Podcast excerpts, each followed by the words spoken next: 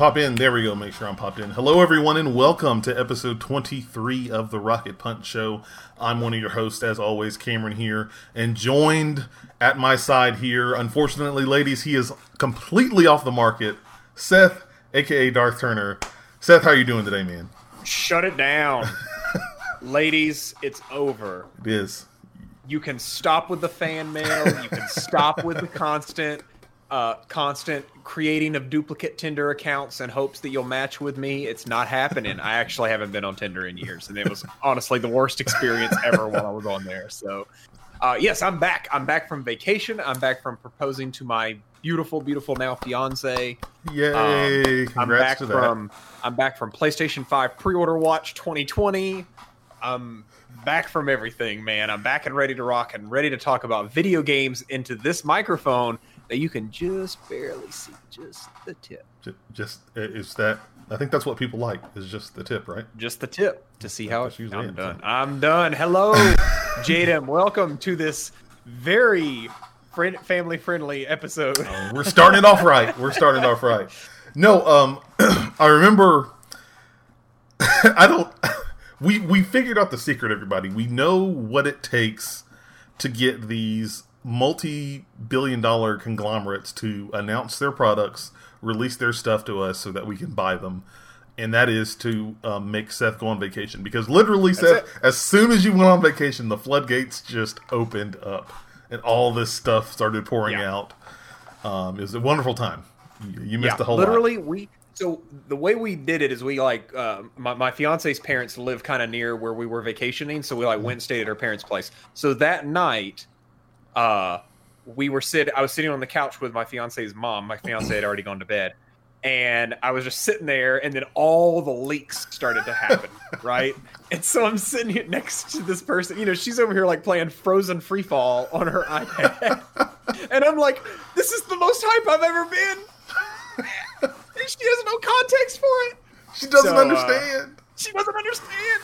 And it was pretty great. It was pretty great. It was a very nice and relaxing vacation. But yes, basically everything next gen happened while I was out of town. So we got a lot to catch up on tonight. We do. And I cannot wait to dig into it with you. We have a bunch of stuff to talk about tonight, guys. We're talking about the PlayStation 5 showcase that just happened, including the entire pre-order dumpster fire that happened immediately after that. We're talking about the Nintendo Direct Mini that happened this week. We're talking about Nintendo 3DS getting discontinued and a whole lot more, guys, because this is the Rocket Punch Show, your southern source for all things gaming, geek, and more. You can listen to the podcast every Tuesday on your podcast service of choice. We are on all the big ones here.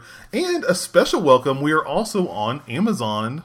The Amazon Music. They're doing podcasts now, and so you can find the Rocket Punch Show on Amazon as well. You can listen to us live as we record the show each and every week for you right here on twitch.tv/rocketpunchlive around 7 p.m. Central Standard Time. Hold on a second. Technically, we've always been on Amazon because we've been on Twitch, right? Now you're splitting hairs. Well, Amazon Podcasts. They have a podcast service now. Amazon Podcasts, which is apparently a thing I didn't know existed, but yes, they just good. I'm glad we're on it. They announced it and released it, so if you listen to Amazon Music, they have a podcast section now, and we're on there. I'd like to give a special welcome and thank you to everybody who's joining us in here on twitch.tv/rocketpunchlive. We appreciate you guys being a part of the conversation. Of course, guys, if you want to catch all the stuff that we make for you here, make sure you head over to rocketpunchgo.com. That is your one-stop shop for all the videos, streams, podcasts, and more that are made for you each and every week. If you want to support us, there are a lot of different ways you can help support the show here, guys. The easiest way, of course, is to review us on your audio service that you're listening to the show on. You can also follow us and share our content over on our social media channels. You can clearly see here, I am at RocketPunchCo on Twitter. Seth over there is at Darth Turner on Twitter as well, so make sure you're following us to catch all of our shenanigans on social media. If you want to go even further beyond, though, you can definitely consider subscribing to us here on Twitch or subscribing to us over on patreon.com/rocketpunch, just like a few select people have done here. As we always like to do, want to give a special shout out to our Rocket Punch producers. These are the people supporting us at the highest tier over on Patreon. So a special thank you to Joci M, Sam S, Jeremy M, Steven S, Adam C, and of course everyone who has subscribed to us here on Twitch. Oh la la, that's it there. I actually do. I didn't put it in the notes here. Some upcoming events and announcements to just keep you guys on in the know as to what's going on here. There's a good chance within the next week or two that I'll actually be tweaking my stream schedule as well. Get a little bit more consistency down and get some more time to do some streams and whatnot. So definitely be on the lookout for that. And also, we've got a couple of videos as well that I'll be putting up over on my YouTube channel, youtube.com/rocketpunchco. So if you want to check out some videos, some gaming videos, and also some like discussion videos that kind of broaden some of the topics that we discuss here on the show, you can definitely check that out there.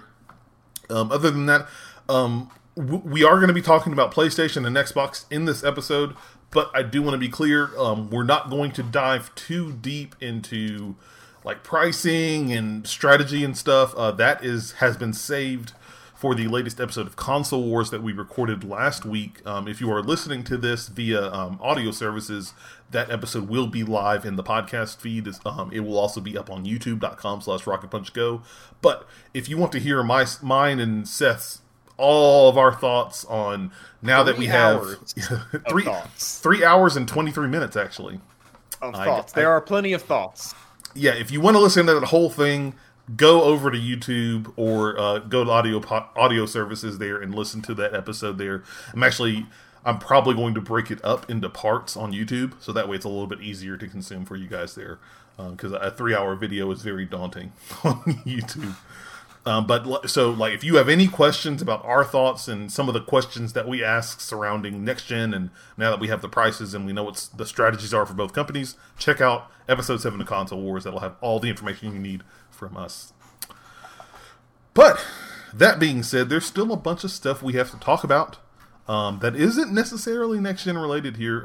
Jumping into the news here, first item up for bid, we got this surprise stealth Nintendo Direct Mini this past week. I was a little shocked about this, Seth. Hopefully you were excited about some of the news that came out of here.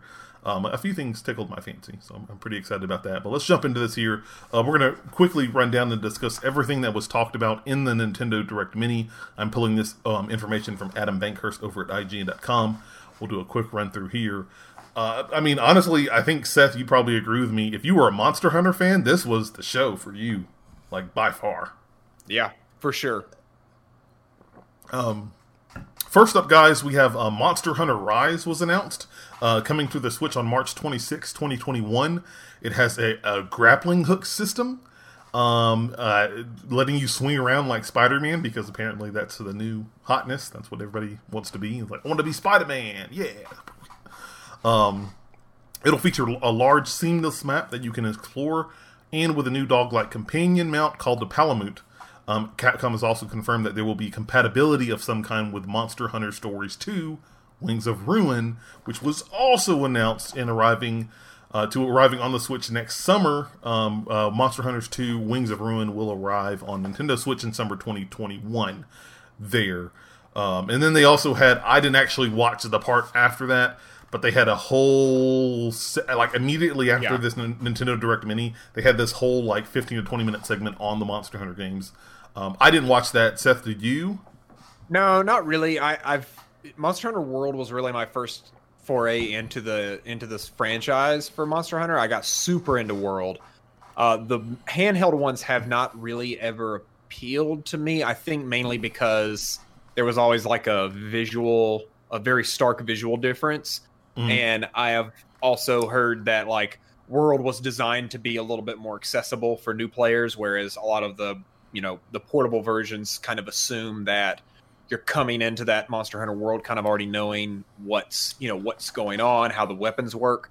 So now that I have an understanding of how Monster Hunter works, I could probably jump in on this. I am not sure if that's going to be a thing that I do, because there's so many games coming out next year, man. So many. I'm sure we're going to talk about it at some point. Yeah, super hype for Monster Hunter fans for sure. Yeah, most definitely.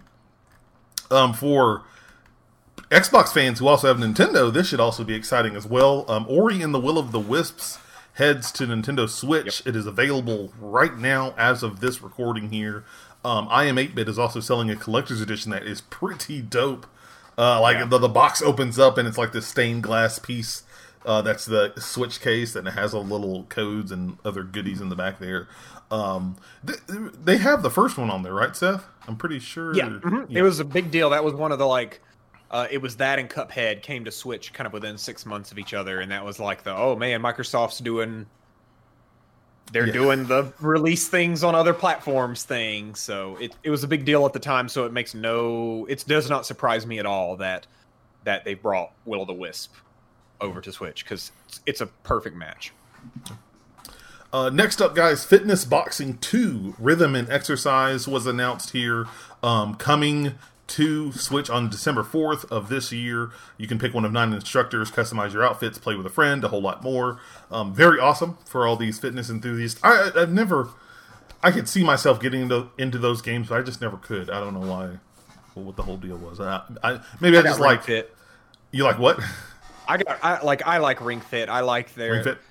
I like when that there is an artifact that I'm interacting with that's not just the Joy-Con. Like, fitness boxing is very, obviously going to be like boxing focused. So yeah. I'm sure this is the fact that it ended up in the Direct means that there's at least a fan base for it.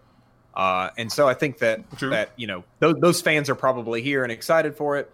But yeah, I don't know that this didn't move my needle much on the radar. So. Yeah.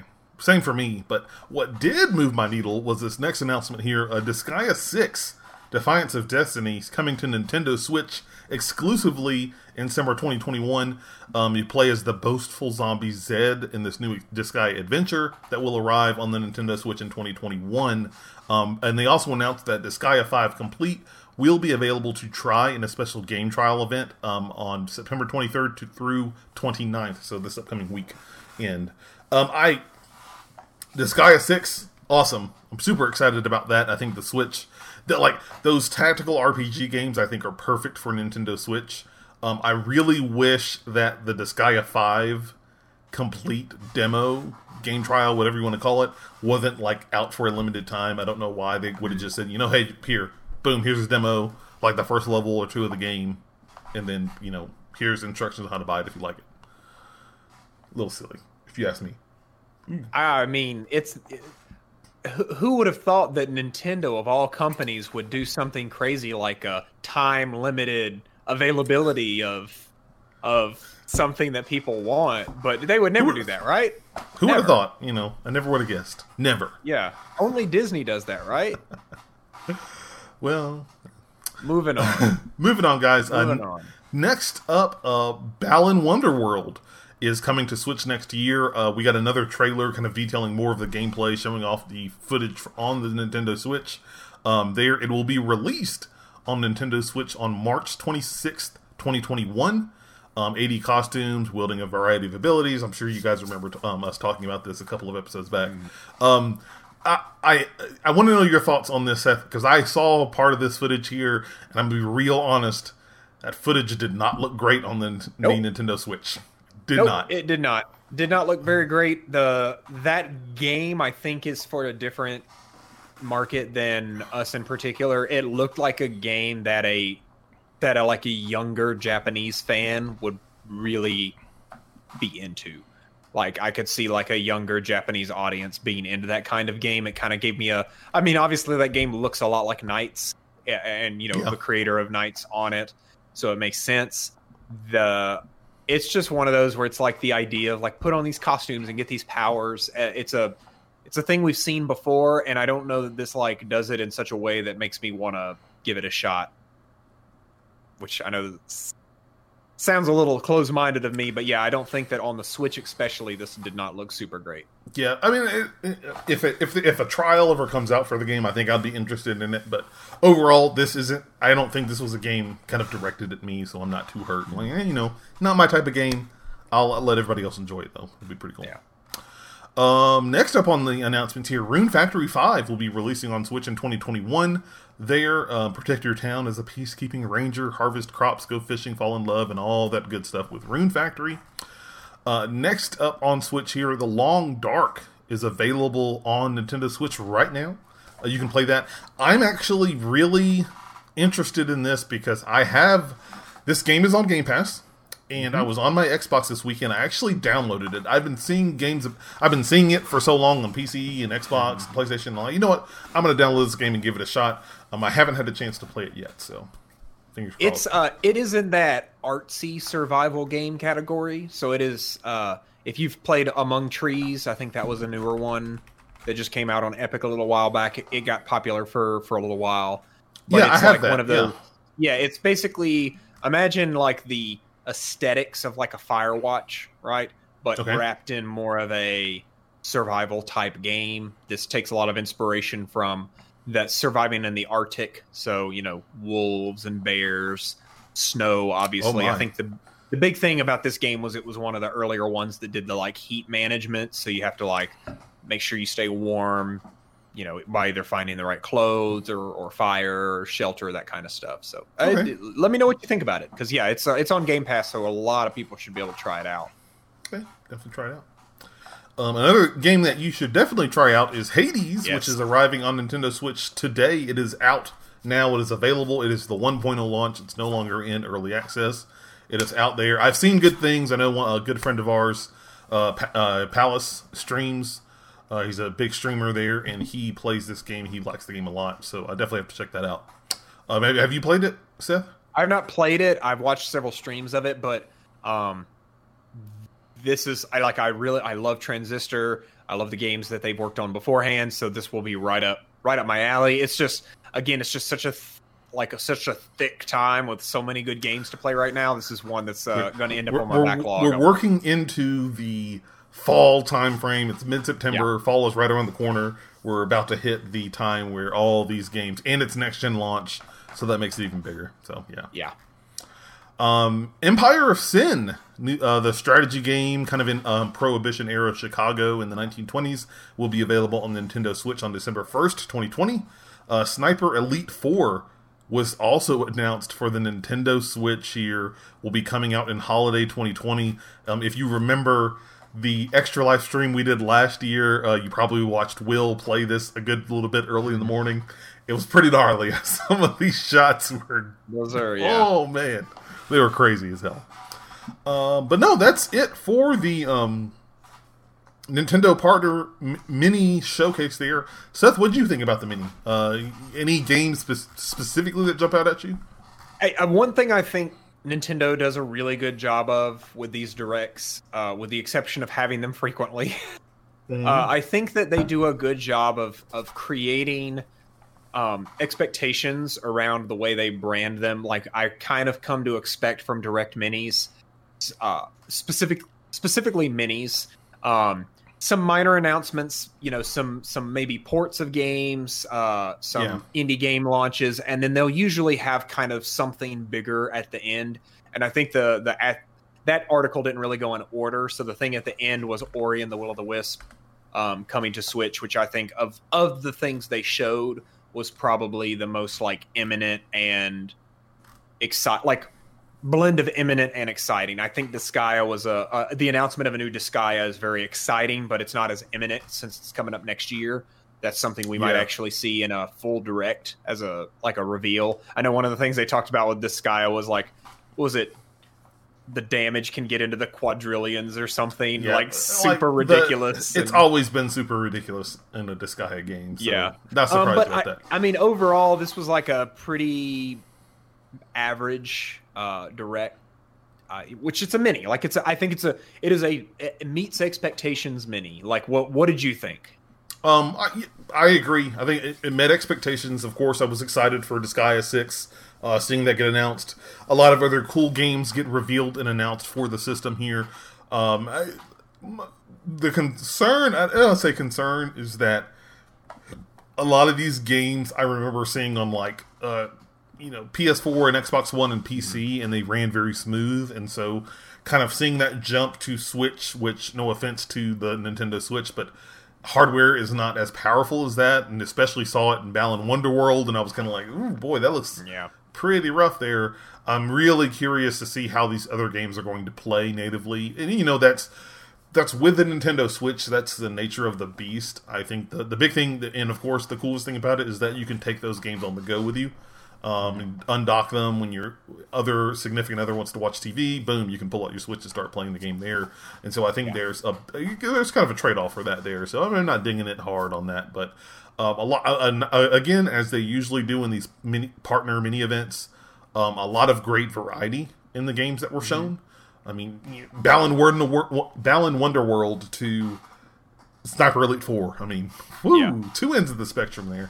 But overall, I thought it was pretty good. I thought it was a solid entry, considering that they've been a little kind of quiet and inconsistent with their reveals. It's always good to see Nintendo pop up with some new announcements. There's been a lot of frustration this year with Nintendo, and just, you know, it felt like we kind of got Animal Crossing, and that was kind of it. I know we just had Super Mario 3D All-Stars, which is oddly, a lot of spicy takes I've seen on that. I think, you know, people feeling the $60 price tag maybe wasn't right. A lot of people comparing it to other remakes that honestly were in a totally different scope. I don't think it's fair to like look at Resident Evil 2 and like compare it to what this is. But say what you will, Nintendo is very clearly preparing to release new hardware next year. They are a hardware manufacturer. Like they make games, but the reason they make the games are to sell the hardware.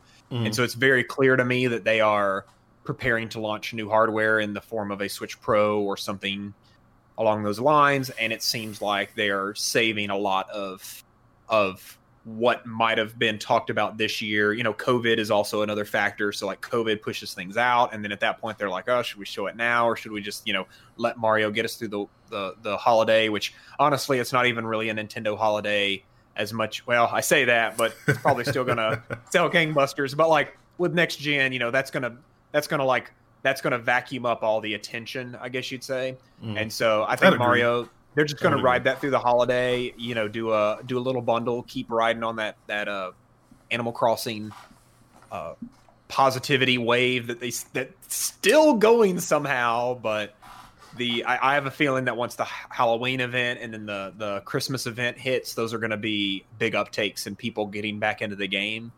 And then next year, I would expect to see a little bit more.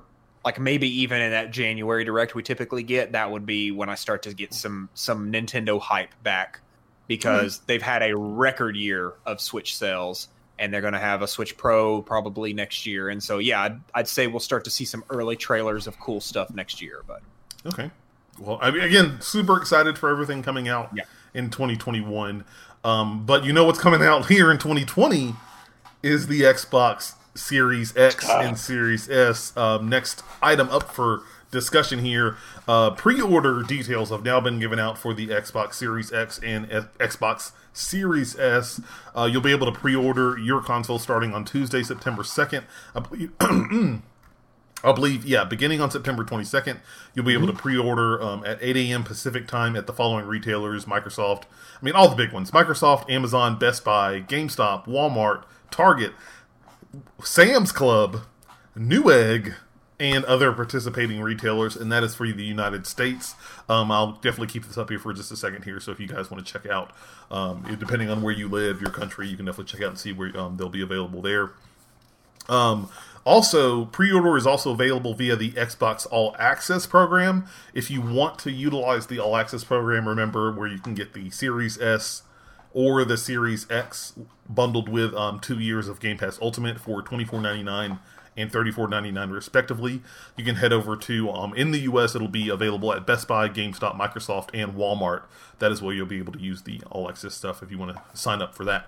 We're going to talk about PlayStation in just a minute. We got that at the end of the show. But with this here, how do you think this is going to go, Seth? Especially, you know, considering everything that has happened so far with pre-orders this past week. Yeah, I mean, and like Cameron said, we're going to talk about PlayStation here in a little bit and their pre-order situation, but I'm going to kind of talk a little bit about these are two very different companies in the way that they approach the sale of goods. One thing that, and I'm going to dig more into this as we get closer, I've discovered that Sony is really good at communicating to retailers and to press. They're very good at communicating to press, in fact. You look at what they did last year, or sorry, earlier this year with the PlayStation 5, you know, talking to Wired, doing those types of early articles, right? Huge success, built a lot of hype. When they start to talk to retailers, right? They tend to communicate very clearly what their intentions are. They communicate very clearly that, you know, we are, you know, selling these first-party games, single-player games. You know, they don't really try and stiff retailers by, you know, giving digital exclusives, right? I think they're really good at that. I think where Sony needs to improve a little bit is communicating directly to customers. And that's all I'm going to say on that. Where Xbox is different. First off, I just want to go ahead and shout out Xbox has probably one of the best social teams in gaming, period. Agreed. I think that I follow Josh Steineken, or Josh Stein as he goes by. He's the head of Xbox social right now. He is just such a funny dude. He's just an all-around great guy, always tweeting about his amazing beard, his amazing team that he works with at Xbox. He had actually been on the Mixer social side previously, and then he moved into Xbox shortly after that. So yeah, it's so they're really good at communicating to customers. And I also think that when you look at Microsoft, they have a store. Like, you can open the Microsoft Store on your PC right now, and you can actually go over to devices and products, and they sell Microsoft Surfaces. They sell Xbox hardware straight inside the Windows app. They sell it through their website. Sony started doing that just this year. They did, like, used to, you could not really buy much directly from Sony. They had a storefront, but they never really pushed it. They wanted you to go to retailers to pre-order, right? The Amazons, the GameStops, right? Those were the people they relied on. And I think that kind of blew up in their face this time. Whereas with Xbox, I think there's going to be two things working for them. A, they are going to be better able to set expectations as they've done, you know, saying when pre-orders are going to go live. And B, I also don't think that, and don't take this the wrong way, this is not a loaded statement, but I don't think that the hype for a Xbox Series X or S is going to be as high as the PlayStation 5, because Microsoft has taken this very, like, crossfade approach where we're going to kind of ease into next gen versus, you know, you got to get it right now. And that's kind of what they communicated. So just a tip. I don't. That's how you start. Exactly. So I think that it's going to be a little bit better, but realistically, they're all still going to sell out. They're going to sell out instantly, either from legitimate purchasers or scalpers who think they're going to be able to flip these. The one thing I will say in both instances: do not buy from scalpers. Do not buy from scalpers. You will be, if you want to buy a Series X or PS5 this year, you will be able to. Do not worry about that. There is going to be plenty of stock for people who want to get them this year. Will you get it right at launch day? Maybe not. In fact, those who pre-ordered within the first 30 seconds are maybe not going to get theirs on launch day. There are a lot of cancellations, people kicking back on that. And even like Rurutu in chat says, a lot of people I talk to on Discord are going through the PS5, but not at launch. And then also, even the other comment as well says that they aren't even considering Xbox monthly fee thing at all, the all access plan. That is interesting. A part of me feels like I still haven't felt Xbox really pushing the all access plan. I made a comment on let's see if I can actually pull it up. A Twitter, I think a while ago, if you actually go to their website. So if you go to xbox.com, let me flip over web here. You go to xbox.com, you go to devices. I want to see the Xbox Series X. Ooh, man, it looks so good. I'm so excited. I want to buy this thing. Also, I really want to point out just how great of a job the product team did on these landing pages. It looks so much better than it did. We had a conversation off mic about this too. We did. It's like, and you look at it, it matches the visual style that they're going for in the new dashboard. Like every step of buying an Xbox now feels like like a consecutive journey versus this like weird disjunction, like, oh, I'm on a Microsoft website and then all of a sudden I'm on a gaming console. Like the design language is the same. So sorry to interrupt. I just wanted to shout out. But like, it's such a good site. Specifically, I come up here, look, when I want to learn more and maybe buy it, the first thing that pops up is it doesn't say starting at $2.99 or $4.99. It says starting at $34.99 a month. And when you click and learn more, the all-access plan is the first plan that shows up. Yep. And so it definitely tells me that Microsoft is clearly using this all-access plan as, if anything, and again, I'll piggyback too, I don't want this to sound negative at all, but like as a mindshare thing to showcase, like even with the Series S, even with the PS5 digital version being $3.99, boom, $34.99 a month. People will be like, oh man, that's really cool, because people understand subscription services now. And I still feel like we're not getting a lot of information from them about, like, I feel like they're not pushing this. Like, and I guess, you know, we still got a couple of months out, but like, where are the commercials where it pops up and says, like, you know, the most powerful console, all the games you want, and the best highest fidelity, yep, starting at $34.99 a month. Boom, Xbox.com. Yep. Like where, and maybe I just have to sit in my hands and wait, and we'll see. The marketing cycle, it's a little too soon to start the mainstream marketing cycle, because mainstream marketing is very expensive. Mm-hmm. Without getting too inside baseball on marketing and whatnot. Right now, the only people who really care about these things are, I would say, really like core and hardcore gamers, right? Like the people who are going to try their best to buy one day one. Yeah. There's and remember, always remember this, core and hardcore gamers are not the majority. They are a minority, right? And so the mass populace of people that are out there are not necessarily going to be clamoring for this day one, but they are going to want this probably within the first 3 or 4 months, right? The holidays are going to be the time. I mean, like, you'll have a big pop the first week, and then Black Friday and the whole December time frame is really going to be your time to shine there. Yeah. So, and I do think that things are going to be better than people are talking about. We talked about this pretty extensively on the Console Wars episode. So if you want to talk strategy of getting boxes to people's hands, go check that out. But I agree, like, Xbox is going very... like, I noticed that as well. They're going very hard on, like, hey, the price is actually starting at $34.99.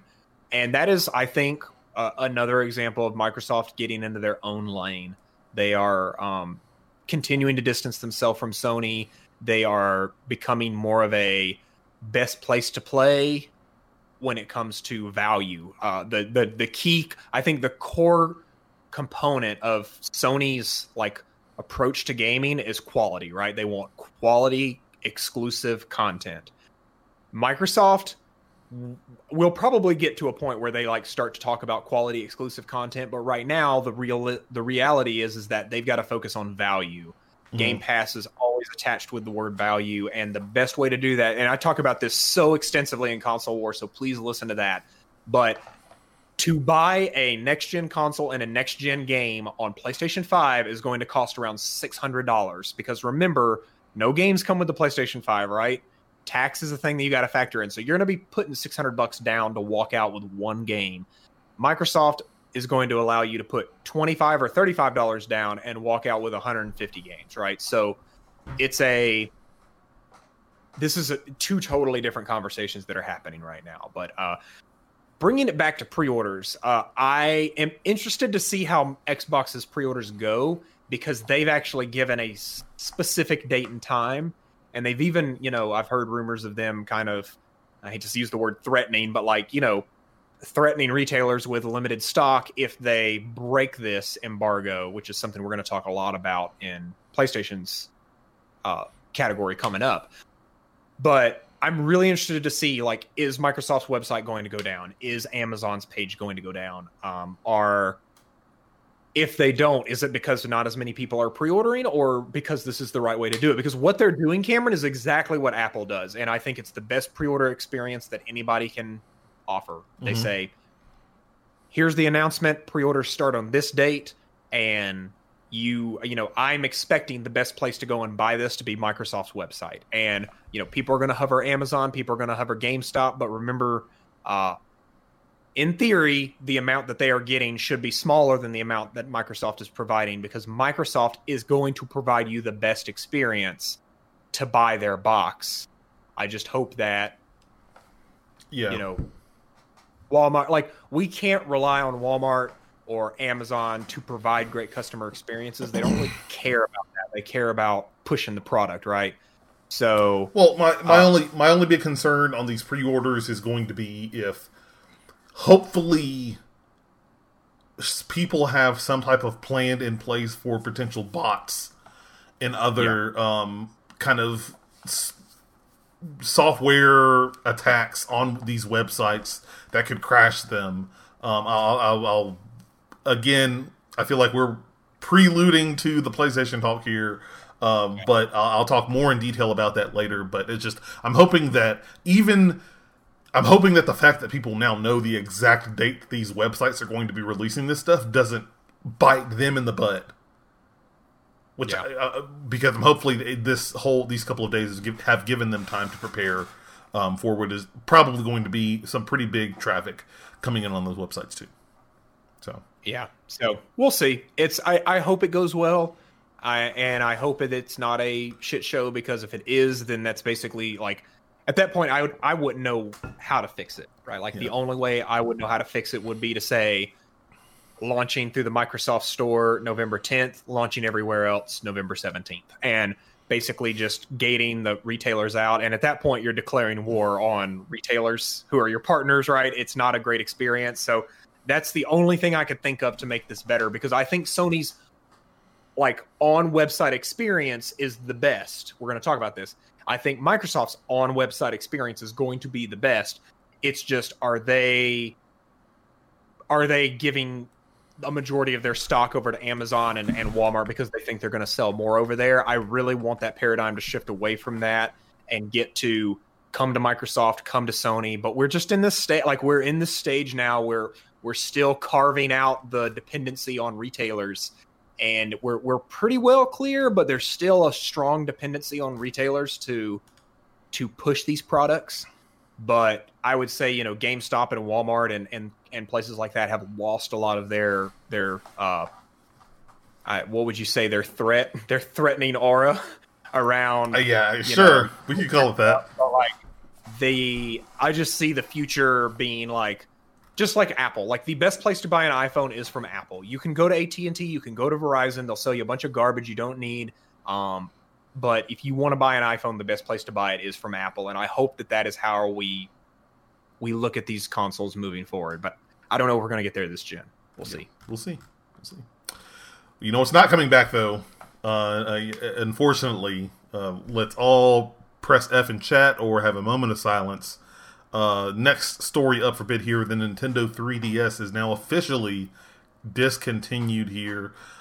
This being read here from Owen Esgood over at Polygon.com. Nintendo has formally discontinued its 3DS handheld gaming platform. Word spread early Thursday, with Twitter users in Japan noticing the remaining 3DS models on Nintendo's Japanese language website listed as out of production. A Nintendo spokesperson confirmed the end of the 3DS in a statement to Polygon, quote, "We can confirm that the manufacturing of the Nintendo 3DS family of systems has ended. Nintendo and third-party games for the Nintendo 3DS family of systems will continue to be available in the Nintendo eShop, on Nintendo.com, and at retail. The existing library of more than 1,000 Nintendo 3DS games contains many critically acclaimed titles and can provide years of content to explore and enjoy," end quote.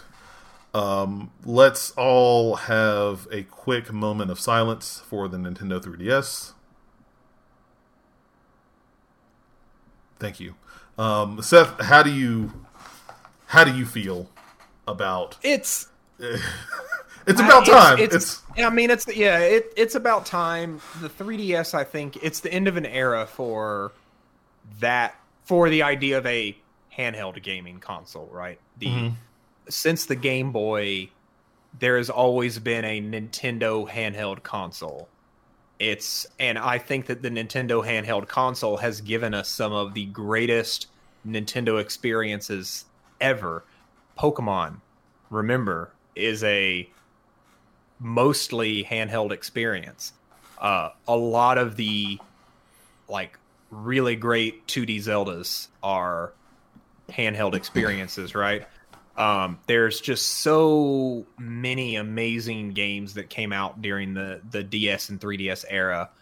And it sucks to see it go, but also I remember a time when they would talk about 3DS in the directs. You know, you remember 2017, 2018, they were still announcing games for the 3DS in Nintendo Directs, and people were like, and myself included, were like, get that garbage out of here. I want stuff on the Switch, right? And I can't remember, there was one game I got really salty about that they announced that was coming to, like, 3DS. I can't remember what it was, but I was like, why not put that on Switch? Like, it might actually been Pokemon Sun and Moon. I think that was the one where I was like... Yeah, I would have liked that on the Switch. Because, like, I loved those games. I just wanted them to look... I wanted the gameplay of Sun and Moon, but with the look of Sword and Shield, right? And that was... Because I love that island theme. So that it really sucks to see it go. Some of my favorites included... I remember playing Ocarina of Time again on it. Was really awesome. Oh, I have that on my 3DS. A Link Between Worlds. So good. Like, there were a lot of great experiences on 3DS. Well, what about you? What were some of your favorite 3DS memories? Man, 3DS memories. The 3DS was really the system that really opened up my eyes to Fire Emblem. Like, I remember playing Fire Emblem Awakening, and then like after that, it was just kind of downhill from there. I think I have... It's right there. The red, you see the red boy right there. I've got Fire Emblem, flexing his shelf. Yeah, I have to put it up. But the Fates, Pokemon X and Y, like, all the Pokemon games. Of course, I love them on there. But like I think the biggest memory aside from what you talked about, because I remember I played through and beat Link Between Worlds, and it was so awesome. But like a bunch of the Fire Emblem games, from Awakening to Fates to the remake of one of the original ones that came on the 3DS. I love those to death. I haven't beaten them all, but I love them to death, and I've had a lot of fun with them, and it's really made me a big Fire Emblem fan. So I definitely thank the 3DS for that. Well, it's going to be sad to see it go, but it's kind of one of those, like, it's about time. It's been a decade. I think generally once a new console comes out, you can expect the old one to hang around for about 2 to 3 years, so it makes sense that the 3DS... hung around for as long as it did. But Switch is king now. Like, Switch is here. It's on track to outsell just about everything, including the Wii. So it makes sense. It's time to move on and focus on the next, the moving forward. And I do think that the Switch is a new era for Nintendo. There's no more divide between handheld and console. No more, separation of that.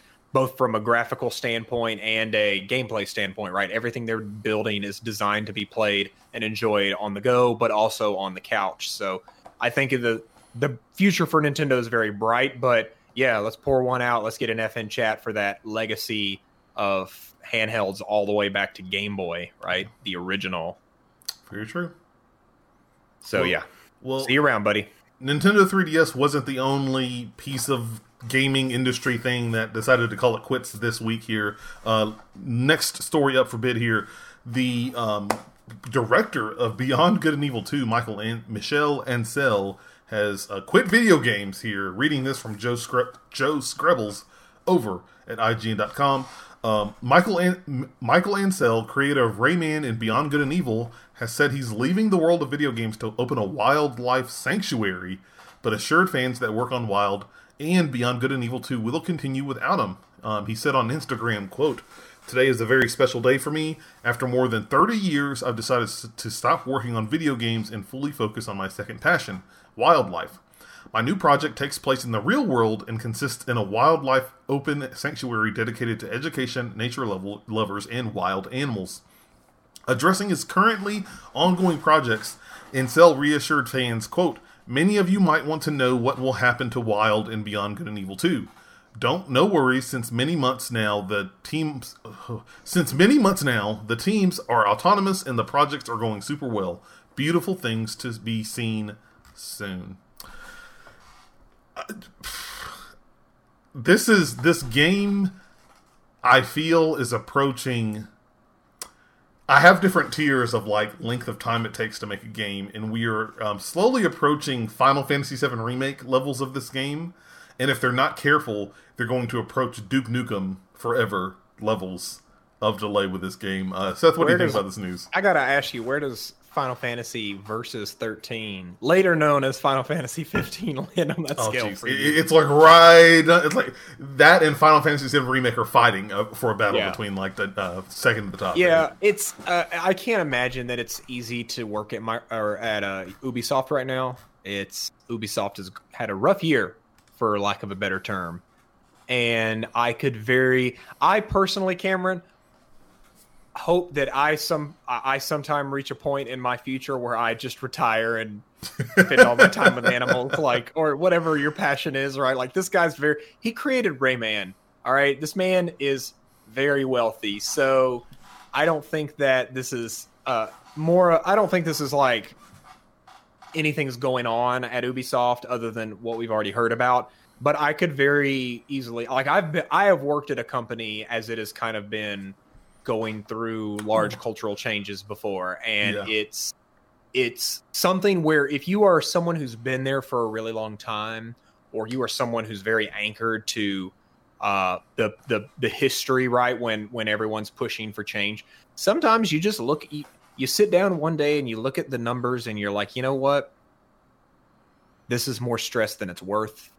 I'm gonna see myself out. And, you know, Dark Knight has a great quote: you either die a hero or live long enough to see yourself become the villain. And so you kind of get to this point, it's like, you know what, instead of watching my love for this company I've spent decades with deteriorate over the next 2 or 3 years as we go through, you know, radical changes, and I'm not saying that this person like anchored to the past, but like it makes sense. Like it is emotionally exhausting when your company that you've put years and years of service into hits a rocky road like Ubisoft has, right? Like, can you imagine finding out that some of your peers or coworkers have been abusing people like that? And, you know, obviously the banhammer is brought in swiftly and they're dealt with. But then on the other hand, it's like, oh, well, I just lost everyone that I knew, right? And so you have this double betrayal of like, everyone I knew was not that great, or some of the people I knew was not that great, but then also they're gone now. So like, I'm kind of alone, right? So you get a little loneliness, you get a little betrayal. So I'm not saying that that's what's happening here, but yeah, I mean, if I had been at Ubisoft for a long time and wasn't part of the purge that recently happened, then yeah, I'd probably say I'd be looking at what's next. And if I've got money like he probably does, opening a wildlife reserve. I mean, you know, more power to him that he can do that, man. Go follow your dreams. 30 years in the gaming industry, that's a long time. That puts a lot of years on you. I mean, we've talked like enough about that here in the show. Yeah, and you think about, think about like Nathan Drake at the end of Uncharted 4, man. Like that dude just wanted to. He's like, my days of adventuring, you know, I'm ready to enjoy life, and that's. Like, I'm done. That's real. Yeah. That's real. That's a real feeling that you'll have. So I want to let it be known. Rarutu in chat has shifted my scale of delay timeline. We're going to take. Duke Nukem Forever and slide that down and put Star Citizen as the number one, because that game technically is still not out. Oh my god. But no, I mean, Beyond Good and Evil 2, it was announced in 2014. We really didn't even see it until 2017, and even then it was... No, we saw that. That was when we had like that video demo thing. Mm-hmm. I still don't... I mean, it's 2020. We haven't really heard of the game or seen it since. God only knows when that thing is coming out. The last thing I heard is they were going to crowdsource the music for the game, and I was like, well, that's going to blow up in their face. And then it did, and then they went quiet. But, I mean, I don't have any love or nostalgia for Beyond Good and Evil. I tried it once when it came to back compat and was like, this game a little too old for my taste, and so I kind of ducked out real quick. I have little to no hype for Beyond Good and Evil 2. Yeah. I hate to say that. Like, I'm sure someone out there is screaming and shaking their fist at the screen, but... It's just if I don't have the nostalgia there, you have to show me why it matters, right? You have to show me what about it is exciting. And all I've kind of seen so far is very unrealistic, lofty expectation of like, we're going to make Grand Theft Auto 5, but you're going to go to different planets with flying cars. And I'm like, okay, yeah, but like, I'll believe it when I see it, right? From a studio that hasn't. We're still waiting for it. It's been that hasn't produced it since its announcement. It's been 6 years. So, listen, man. Like I said, I hope that one day I can just retire and open an animal reserve. Like that's he's the real winner here. Let's be real. He is 100% is. Although technically, you can consider us the real winners as well because we finally got details about the PlayStation 5 and a super awesome showcase, guys. It's time for topic of the show here. We're going to roll right into the PlayStation 5 showcase. We didn't talk about it during Console Wars. That was specifically to talk about kind of the comparison between PlayStation and Xbox. Again, if you want to hear all the conversations about that, we got a 3-hour show for you for Console Wars Episode 7. You can go check that right out there. But this one, we specifically saved everything that happened in the PlayStation 5 showcase to talk about here, right here for you guys here. Let me make sure I'm pulling up all my goodies so I know what I'm talking about. And what's great is this is a saga. This isn't just a single event. There's a series of... There is. To quote the book series and later Netflix series and also movie, it was a series of unfortunate events, perhaps. But it's I'm excited for us to talk about this. This is going to be a good one. It's going to be a good one here. So we're going to dive right in, guys. First up, we're going to just talk about the showcase, everything that was detailed there, what we thought about all the announcements. And then we're going to go into the aftermath and all the crap that happened after the fact. So let's get right to it here. First up is... Oh, my God. It was rumored... We were like, oh, are they going to show it? We don't know. They show it off. Final Fantasy 16 is real. It's a thing. And it looks damn good, especially on my monitor as I'm watching this right now. Man, that looks great. Yeah. It's actually weird. I didn't go back and rewatch this like I did with a lot of things. And so like I'm going to feel that second wave of hype with you on this. So at the beginning of the show, they immediately said that like this thing popped up saying... This title is running on a PC emulating PS5 hardware, which immediately tells me off the bat this game is still got a while to cook. I honestly think this is a late 2022 game, maybe 2023 title here. 2024 is the earliest we will see this game. You think 2024? Oh my God! Yeah, this will be a. I mean, think about we got 7 remake 2016, wasn't it? 2017? And it didn't come out until this year. Yes. And that was a remake that covered about 2 hours of the original game. Oh yeah. But I digress. This has a completely new team. It's like Creative Business Unit 3.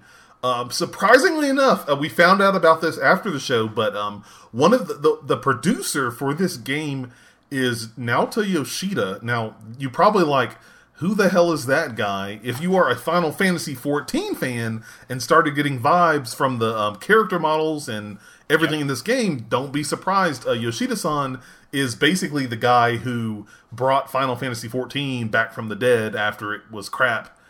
He was the one who actually worked on the project to make it what it is today. So that's really exciting for me.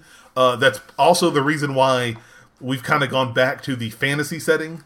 And we're not back in like the futuristic, you know, the fantasy is the new reality thing that Final Fantasy 15 and a lot of that games previously were doing. Did this do anything for you? Because of course, like if for the love of God, if you haven't watched me at all, you know I'm a huge Final Fantasy fan, so I'm like 100% in, throwing my money at the screen. Yoshi P is a very, very amazing dude. If you want to hear all about his rescue and salvage of Final Fantasy 14, please check out the No Clip documentary series. Lots of great interviews with him. But yeah, I will be real with you. I think that when you look at Final Fantasy, when Final Fantasy VII came out, we switched from Final Fantasy and went to Final, you know, like steampunk, right? It was all, you know, futuristic belt buckles, that kind of, you know, that thing, right? And they carried it through. I think Final Fantasy XII was probably the closest we got to maybe getting back to the like fantasy roots of like, hey, you know, sword and sorcery kind of thing. So for me, this is a welcome return to that. I love the look of this game. I'm very intrigued by the story to find out, you know, there's a it looks like a younger kind of prince, got some kind of power, Phoenix power. I was joking with my fiance and was like, oh man, the Phoenix force is coming to Final Fantasy. Yeah! I'm just ready for Arthur X to roll around the corner with Sid. But I think I'm going to call it the Seto Kaiba life point drain moment was the console exclusivity to PlayStation 5. You talk about... Oh, go ahead, I'm sorry.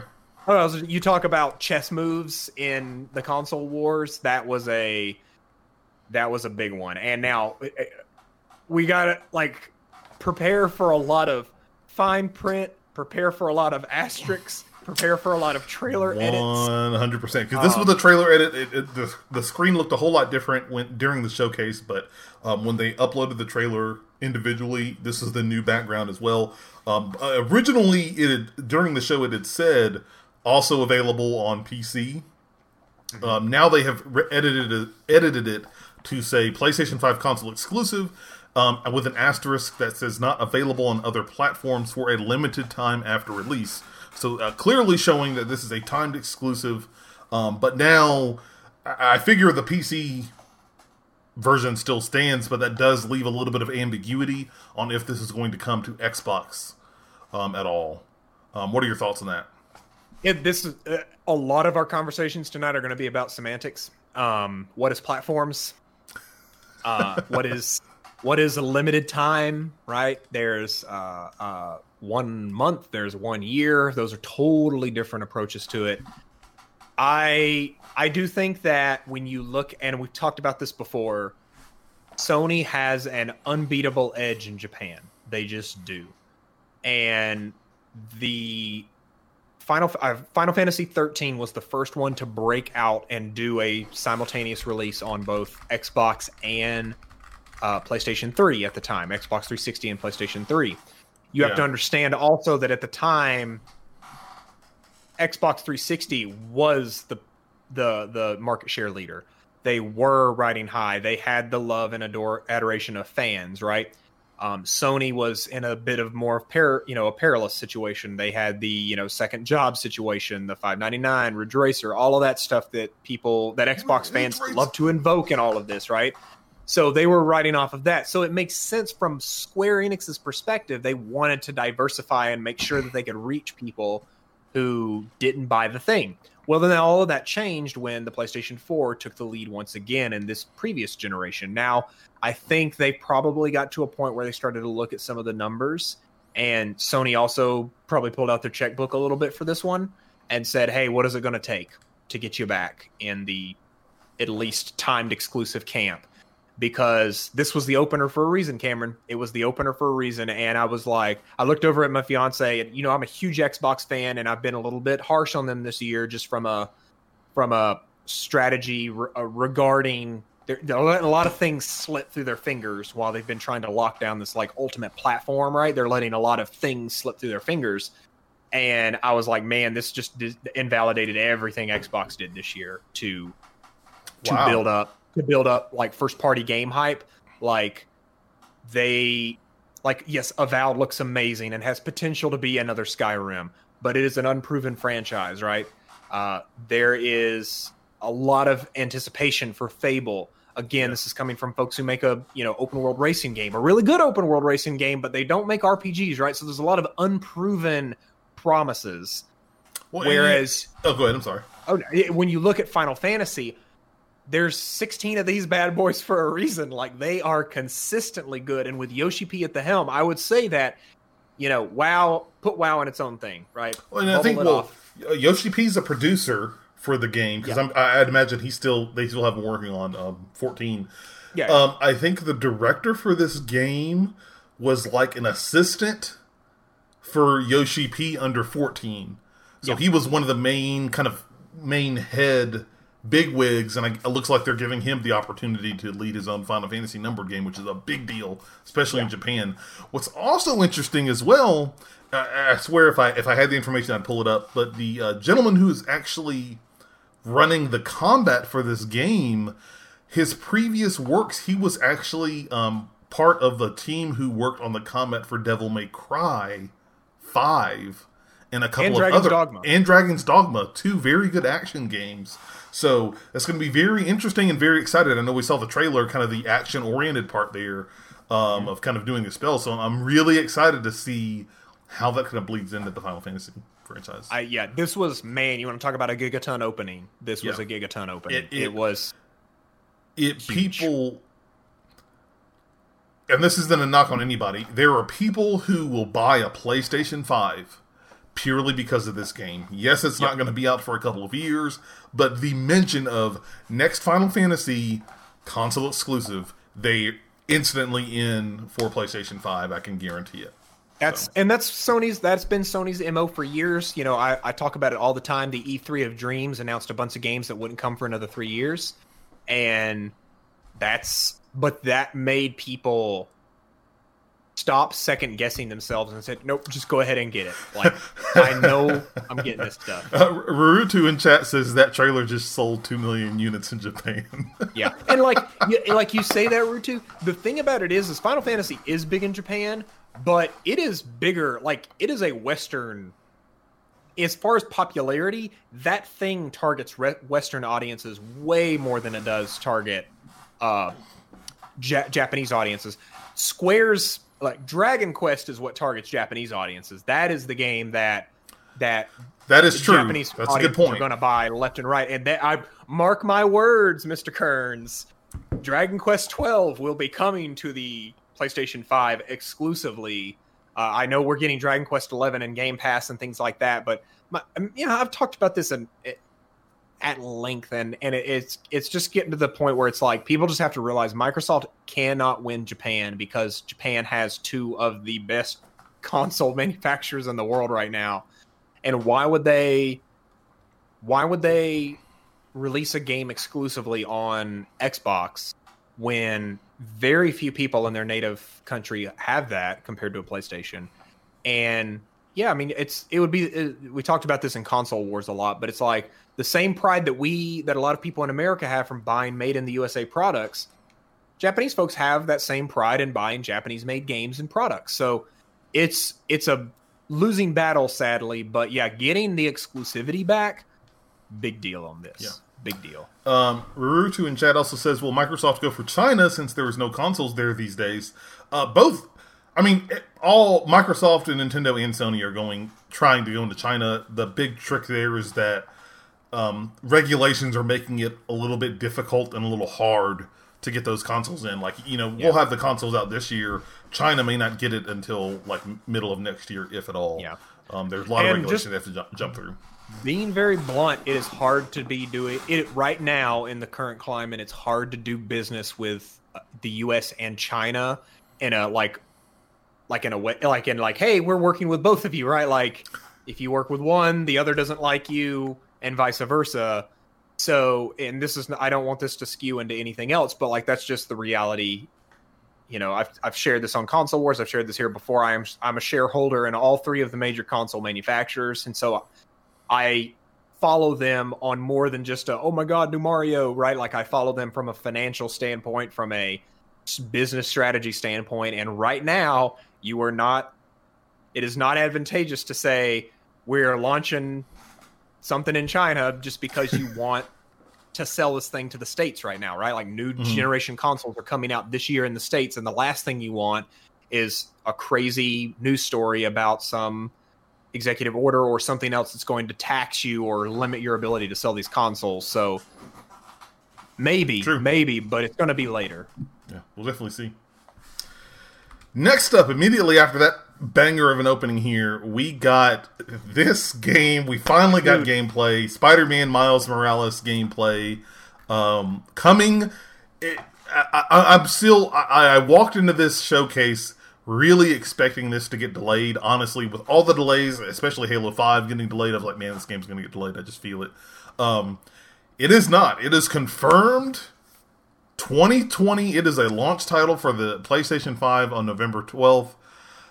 Seth, you go first. What did you think of the footage they showed here? I mean, again, this, like, me sitting on my 2K monitor, this looks great. It looks awesome. Yeah, it's... this is phenomenal. I mean, this is the killer app. This is why Sony acquired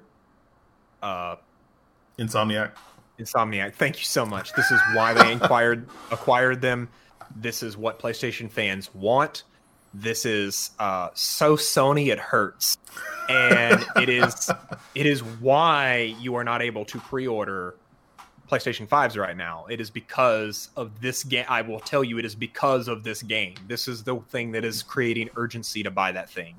I've heard way too many people, like on Twitter, with friends, social media, Facebook, Instagram, whatever, you name it, that tell me, even on the lowest part of the spectrum, I'm like, I don't really care for God of War. I didn't really like Horizon. I don't like Persona. You know, all these other exclusives I didn't really like. But man, Spider-Man... Yep. was real good, and I can't wait to play Miles Morales. Like, full stop. Like, and it's an exciting time. Yep. I'm very happy to see that they are very much sticking with the fact this will be a launch game. I think I talked about it before in last month's Console Wars that, like, if what does PlayStation have to do to be successful? This has to be a launch game. If this is a launch game, yeah. Especially now that Halo Infinite is delayed for the Xbox side, this is a big get and a big yep. plus for people who are looking to try and buy a next-gen console. I think this is... You know, and I had this whole gag lined up, Cameron, I was going to do with you in Console Wars where, like, I bring up a picture of... like a screenshot from Spider-Man, and I like drag over the Miles Morales, and then I add in like a snowy GIF, right? And like, oh, well, we finished development; it's gone gold, right? I had this whole gag lined up, but I didn't think it was in proper taste to do that because, yeah, this game is going to probably be a very similar map. I think they're probably got a couple new areas. Like I know Harlem is a big one that's going to be super exciting to explore, especially on that street level, like that street fair segment at the beginning sounds really cool. Let me just go ahead and prep you. They are playing the exact same narrative playbook that they did last time. Here is the main villain, the trickster. That's definitely the main villain of this Spider-Man game. Just like they did with Mr. Negative. Not saying Mr. Negative is not awesome. He's a very cool villain, but not, you know, the Sinister Six is that those are the villains that people think of, right? So I do think this is going to be a bit of a bait and switch. We got, you know, is it okay for me to say who the main villain of the original Spider-Man? I feel like the statute of limitations is up on that, right? Spoilers for Marvel Spider-Man for the next 30 seconds. Go. 30 seconds, yeah. So, obviously, Doc Ock was like the villain of that game, but it was really cool to see that happen because you saw him in the game and you're like, oh, maybe they're setting this up for the sequel. No, that was the game. Like, seeing his transformation was part of the game, so... So I expect something similar in this one. I'm sorry, like this whole combat sequence, I definitely have to give shout outs here. When the music and like the hip hop music kicked in on this, I was like, dude, hype. So hype. Dude, I'm so glad that Miles Morales is becoming a first name basis, like in the Spider-Man household, right? Like it is, between Into the Spider-Verse and now this, it is so cool, especially the year that we have had, dude, like the fucking year we have had. It is so nice to see someone like giving justice and not like pandering and not doing anything like just trying to catch free brownie points. To check boxes or fill a quota. Yeah, to check boxes. This is they said, we want to take the Spider-Man game that is the most popular PlayStation video game ever sold, period. Yep. And we want to evolve it, not by making Spider-Man 2, but by making the continuation of Spider-Man, but from the perspective of Miles Morales that they teased in the last game, right? Like that was a thing that was teased in the last game. So to see this happening, I am so very happy that Spider-Man Miles Morales is not delayed. I'm so glad I get to experience this at the beginning, right? This is one of those games you just expect to be delayed. I'm still kind of like, I'm hopeful, especially now that they've revealed and announced everything and we're like 2 months away, but I'm still holding my breath like, please don't delay, please don't slip. Like, this is a game I'm super, super excited for. I'm sure just like everybody else when... they get their PlayStation 5s, if they can get them this holiday, this is going to be like the first and foremost game they're going to fire up to test it out. Yeah. What are some of your thoughts, excitements? What are some things you expect for Miles Morales? I'm honestly like playing as Miles is going to be cool. We saw the combat sequence as well, like the different powers that Miles has with the camouflage and the venom shock. Especially in that combat sequence, the fact that you could definitely see that Venom Shock is probably going to be used very widely in his fighting style as opposed to Spider-Man and what he does. But no, I'm super excited about really getting a chance to explore. Honestly, I'm excited to play more Spider-Man. That's it. Like the Spider-Man, the 2017 game was one of the few games that I've actually platinumed on PlayStation. Like 100% of the main game, everything. I'm still working through, I think, the last DLC pack to completely platinum the whole thing. So I'm really excited to get a chance to see this game in action. Yeah, I'm also excited. People really haven't talked about it a lot, but the costumes. Like, what costumes are they going to throw in for Miles in this game? I want to see that. It's going to be really cool. So I need to ask you this.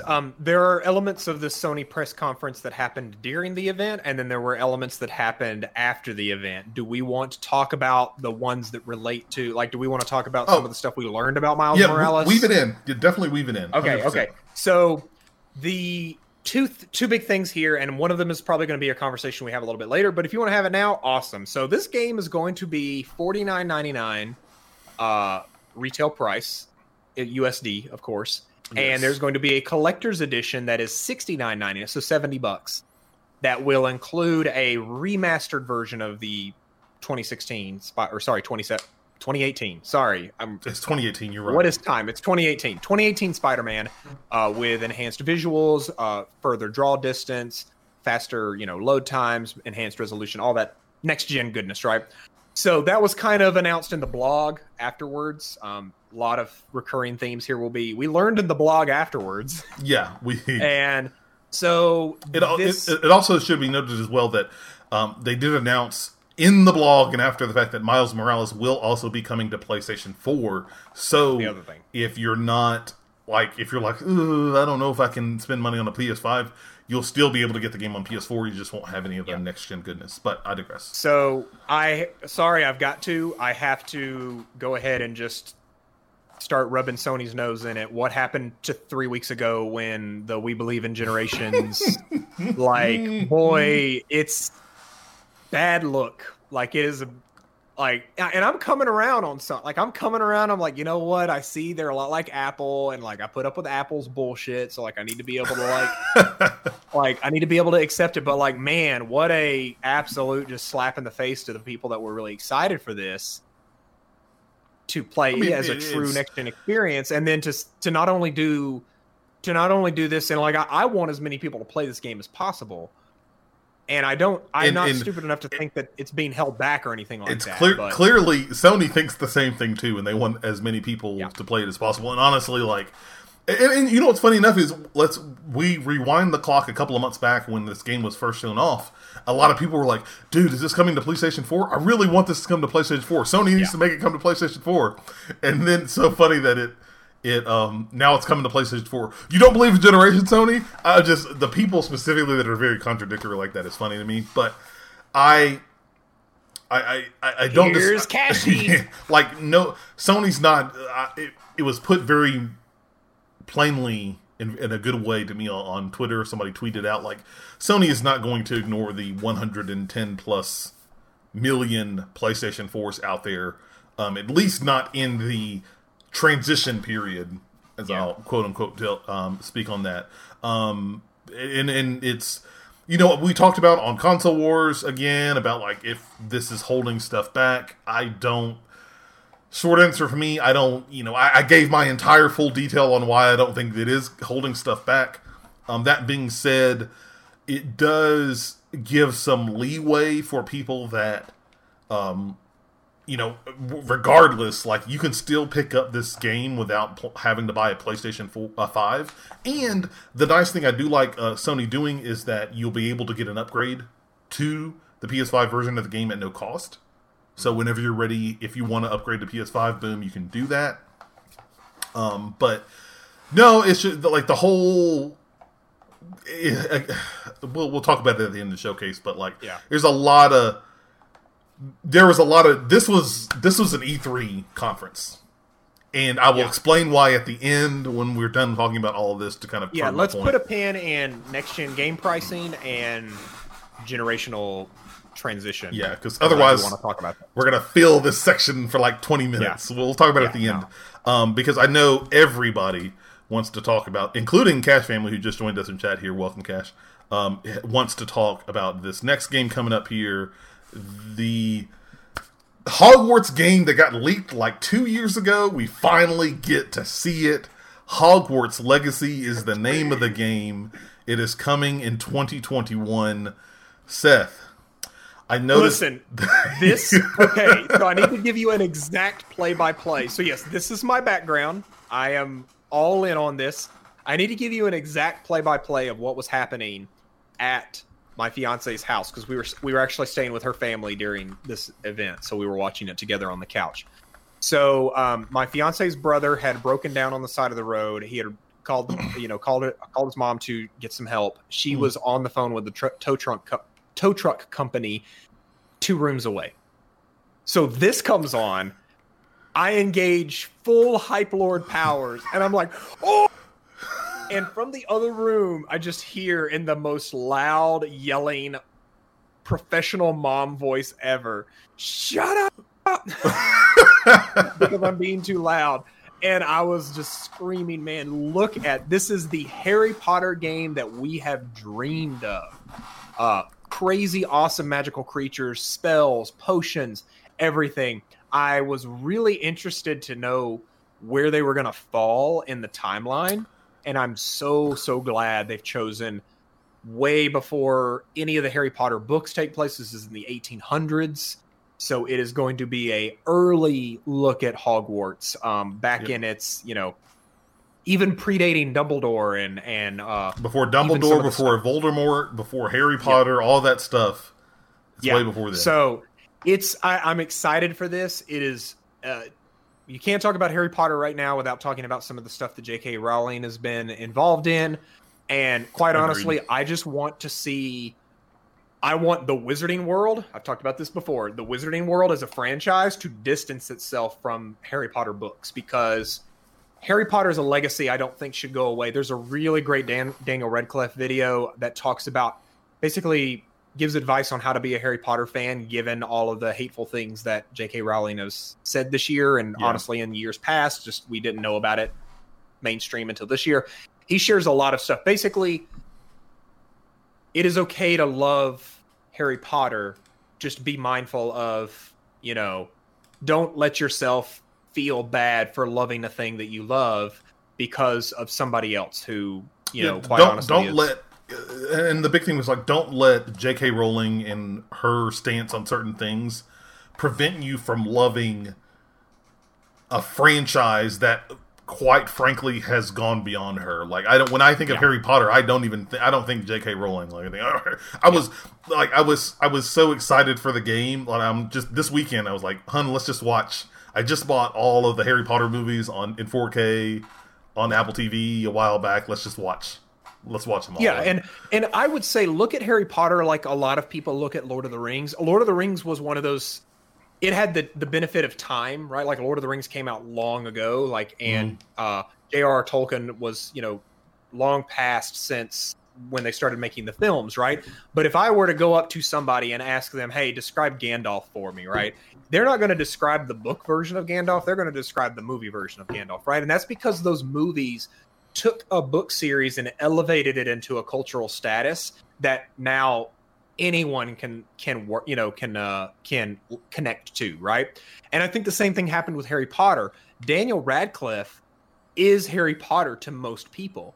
That is just, you know, that's just what happens when you port it to a movie, right? Like, a lot of people read the book, more people watched the movie. That's just the way media works, right? And so I, for bringing it back to the game, so excited for this. So excited. I want to see that character creator, man. I'm ready. I want to see that. Here's the thing. I want to know, how does the character creator work? And also, how does house selection work? Because I'm very interested to see if they let you pick your house, or if the house is something that you like, you have to answer questions or something like that, and they like put you in a house, or even like a tutorial, and depending on what you do in the tutorial kind of dictates your, you know, your behavior. Like, I love this idea of like Dragon Age, right?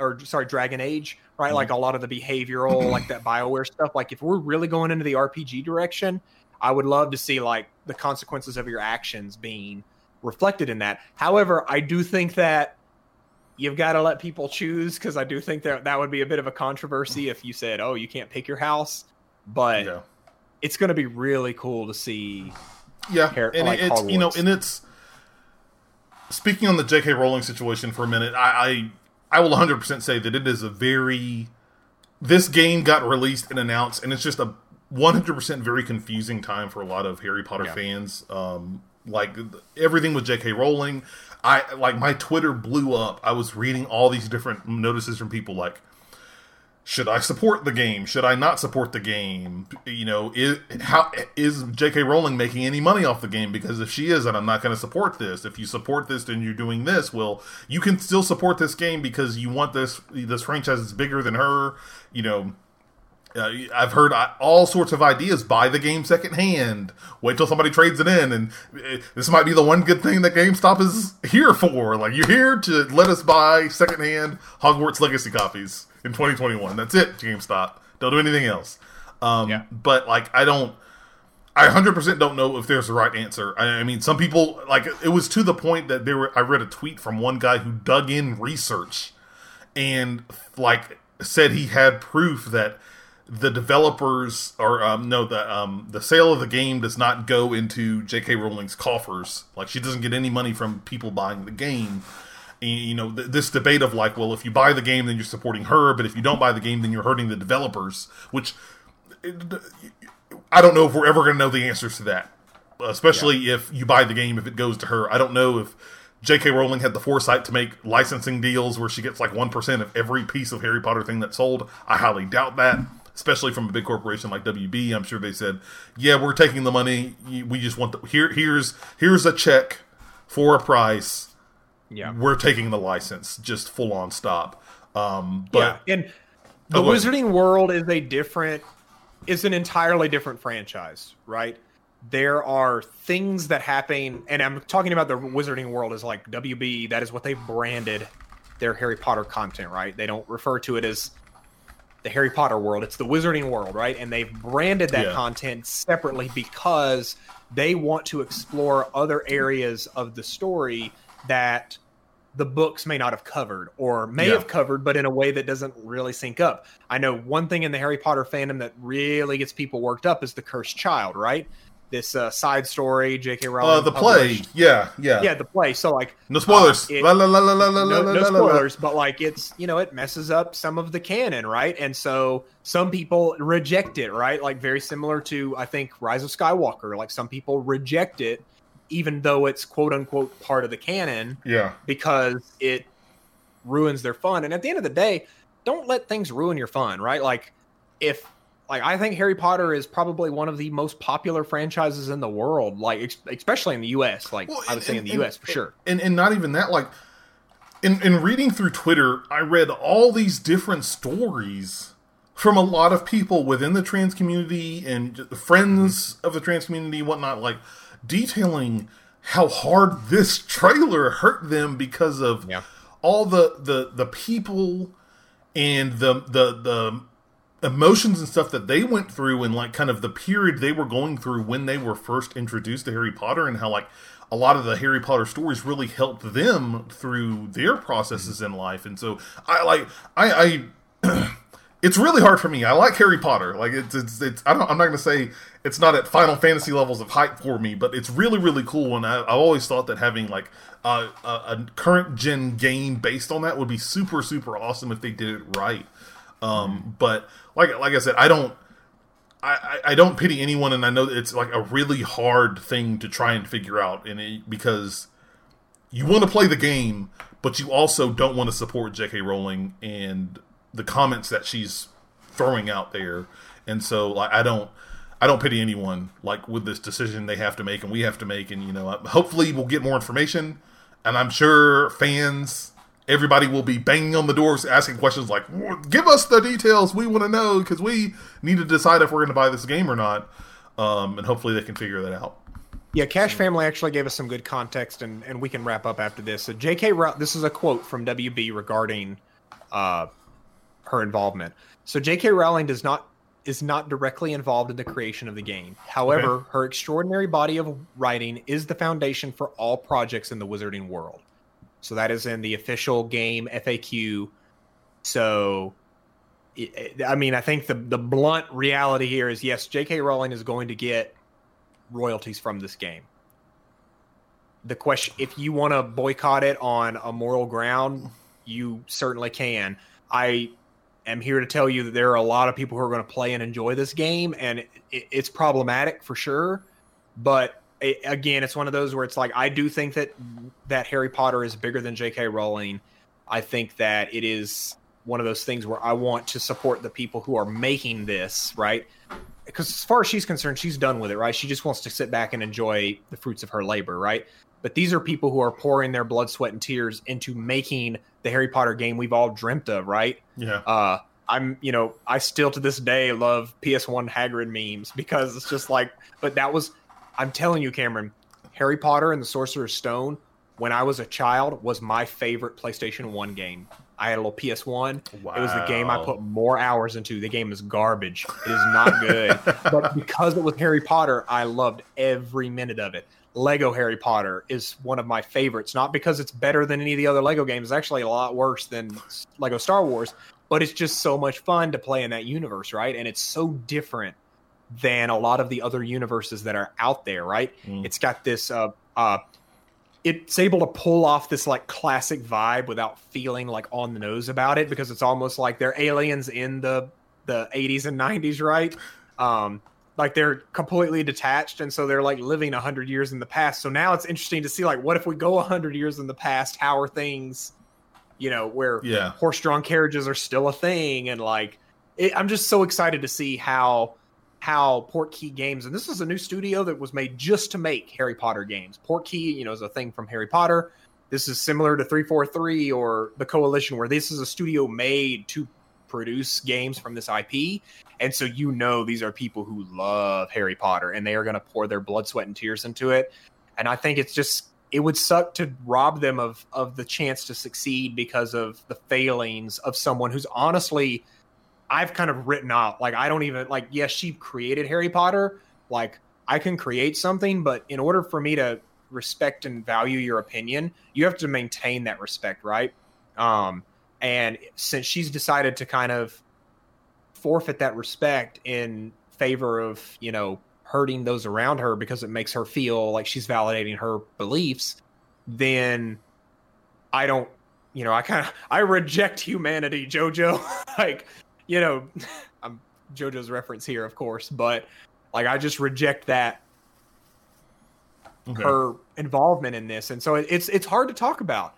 It's really hard to talk 100%. About, but I do want to see more of this game, and I want to see how they address this. You know, what I would really think would be a great slap in the face is for WB to say, hey, you know what? We're going to commit a portion of this game's sales to LGBTQ That charity. Would be awesome. That would be great. Would be, I think, the best possible thing. Now, are you going to take a little bit of a hit? Yeah. Are the shareholders going to like it? No. But you are going to buy back the love of all these people who might skip on the game or buy it used or something like that, because you are doing, you know, I just finished Avengers, so let me quote the Avengers. Good isn't a thing you are, it's a thing you do, right? And so the best way for them to show good is to pay it forward, literally. So that would be my advice. If you're listening, WB, just, you know, commit to that, and heck, even print it on the box. Like, that's the ultimate way to cement that legacy as being different. Like, good point. Proceeds from this game will go to benefit X charity and support of trans rights. Yeah. So I'm sorry, I went on a rant there. I love Harry Potter and I hate what's happening right now. Yeah, but I'm with you. 100%. Yeah. Well, there is one game that we really don't have to worry about not doing well, and that is the next game up on the list. First off, let me just tell you that this show was a it felt like I was in the midst of Jotaro, just like I was just getting pounded like left and right. As I said, I will talk about it at the end of the show. This was an E3 press conference right here. Yep. Next up, Call of Duty Black Ops Cold War. We got a little snippet from the first mission in the single player campaign.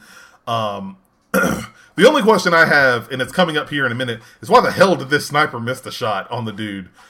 I digress. He shouldn't have missed that shot. You'll find out in a second if you're watching the video. But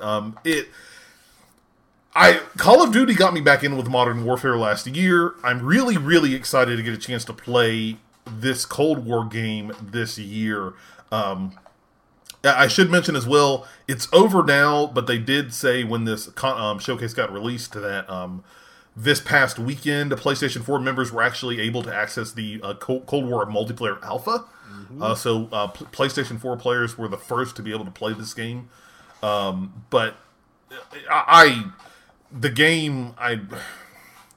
of Duty. It looks great. It's going to look even better on PlayStation 5 and Xbox Series X. People are going to buy the game. What do you have to say, Seth? I don't know. I played the alpha, and I can give you your back of box quote. Okay, go ahead. It is Call of Duty. It is as tight as you remember. It is, and if you're really into Call of Duty, it's one of those things where I have to admit it to myself. Like, even I was playing Modern Warfare earlier today. Like, I am really into Call of Duty. Yeah, I'm not dude bro about it, but I love Call of Duty. They found a really big new audience with Warzone, and getting people like, basically that's the entry level drug to get you into Call of Duty games now. It's like, go play Warzone, and then when you love it so much you just can't stand it, go buy the next yearly Call of Duty. Yeah, and like, this is a Treyarch Call of Duty, and if you're a Call of Duty fan, you know what that means. And so it feels like a Treyarch Call of Duty. You can see from the footage that you're playing right here, this is more of an action film than it is a military. Oh, yeah. You know, and you think about, like, Modern Warfare, you had, you know, these big, you know, I forgot what they're called right now, but, like, these, you know, these moments, I can't remember. What are they called? Like, the big cinematic moments, right? That big set pieces. Set piece. Thank you. That was it. That was the word I was looking for. So these big set piece moments. But, like, yes, we're gonna blow up a train with a plane with an RC car. Like, this is a dude. Fast and Furious. Oh, I'm sorry. Ridiculous, and I love it. Sorry. So yeah, between this and zombies and multiplayer, it is. I'm very excited. The '80s vibe is great. I played the Miami map a whole lot during the alpha. And yeah, it's like neon lights in, you know, that Vice City vibe, but in Call of Duty with these next gen graphics. And yeah, it's more Call of Duty, but that is good. Yeah. The thing I'm liking about this game, and I'm sure I talked about it before, is the fact that it will have crossplay still and cross gen multiplayer. So PS4 players can play with Xbox Series X players, and vice versa, and all around, and everything like that. I'm really excited to see. I talked about it before, like, when a big name developer gets on the crossplay bandwagon, then everybody's going to take notice. And the fact that Activision is getting on that is a big freaking deal. And the fact that they're still going to do that in next generation means that even if you're not getting the next gen consoles, if you're a big Call of Duty fan, you'll still be able to pick up the game. You'll still be able to play with your friends in multiplayer. So that's really, really cool. Looking good. Keep it up. Next up here, at least I started getting through the bottom part of this, and some of this stuff may be out of order here, but I digress. We're going to talk about all of it anyway. Next up, The Village, Resident Evil 8. Give it to me. A new trailer was shown. We're watching it here. What, Seth, what's your beat on this game? Dude, mega hype. Listen, Resident Evil's my jam. Resident Evil 7 was one of my favorite experiences from this last generation. I played it on PSVR. It was unbelievable. And this is giving me Resident Evil 4 vibes like I can't even tell you. Yeah, it same is here. Snowy mountains. Even at the end, they tease the shopkeeper, you know, a little cheeky shopkeeper. That, man, what my hype buying? Levels are through the roof. My hype levels are through the roof for this game. I want to see more, like, you know, they have the werewolves. And the, you see the werewolf throwing him out there. And they had the cute little story here they were detailing in Resident Evil. I have no idea if that's playable or not, but it would be cool to see. But no, Resident Evil, this trailer was really cool. We got to see more of this game. Still sticking to 2021. I don't think they gave a specific date. I will definitely say as well, like this, I'm really excited for where Resident Evil is headed, and Resident Evil 7 was a big part of that. Like, I played through Resident Evil 7. I loved every minute of that. I'm really excited to play through 8, especially after playing that and Resident Evil 2 and 3. Just continue to, bring me back. I want to see what's going on with Ethan and whatever the hell these werewolf things are and what the hell's going on in this village. Like, give it to me. It's it is so cool. Like, you think about Resident Evil as a franchise. Started as this, like, you know, tank controls, survival horror, and then it evolved into this over-the-shoulder, like, masterpiece of third-person action. I would even go as far to say, like, Resident Evil laid the groundwork for a lot of Sony's biggest franchises, right? Like, that over-the-shoulder action gameplay was, you know, that was the first game that really took that in like a narrative focus, right? And took it in this like action survival horror, right? Mm. And then at 7, they pivoted back to, you know, looking at what Amnesia Dark Descent did for, the cat and mouse style of horror. And they really went in that in a direction I think was just so great. And there's that game is one of those games where, because did you beat 7? Did you beat 7 all the way through? Yeah. Mm-hmm. So like, there's like 3 distinct parts of that game, and each one you feel cooler. So there's like the beginning part where you are literally like running for your life, and then you get a gun like 6 hours in or whatever, and then you're like, okay, I can kind of defend myself, let's explore a little bit, do some puzzles, but I still gotta watch out for the big bad. And then there's the end, which is like, I'm done. Like it's the same Resident Evil formula they've always done, but it was done in such a way that it felt like Doom did, where like you're ramping up in power. And so by the time you get to the end, it's not like you're plowing through everything and it feels boring. You're plowing through everything and you're like hype, like you're riding the high. So I'm excited to see how is this going to play into that, you know, especially looking at games like Blair Witch, Amnesia, Outlast, those continuing to draw inspiration from that, but doing it in this like snowy, you know, European-style approach. It really gives me Resident Evil 4 vibes that I'm looking forward to. So Jade in chat asks, biggest question for Resident Evil, are there herbs? There have to be. Like, I figure there will be herbs. Herbs, however you say it. Next up here, we have a quick preview here. Oddworld Soulstorm, a new trailer was released for that. Kind of detailing a little bit of that, kind of quick pop in there. Do you have any beat on Oddworld? Because I do not. Dude, Oddworld creeps me out. I don't like the aesthetic of it at all, and I was really surprised they gave it this much time. I will tell you, once my new metric, Cameron, for helping video game companies check how popular they think their game is going to be, this is my new scale for that. Scott Pilgrim vs. the World, the game remastered, will sell better than this game, just because. Oh wow! Okay. I've never met someone in my life who's been like, man, I love Oddworld. Like, Oddworld is just this weird franchise. It's like, I'm not a fan. I have zero interest in these. Even back in the OG Xbox, they did Abe's Odyssey. Mm-hmm. I remember playing the demo disc and was like, not for me. Don't care. Give me the Mech Assault, baby. Well, give me the. I want the Magma Launcher.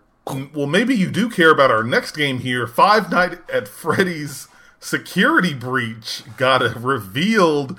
I didn't even know where the hell they were going with this game. Apparently, a new Five Nights at Freddy's game is coming. Anything, Seth?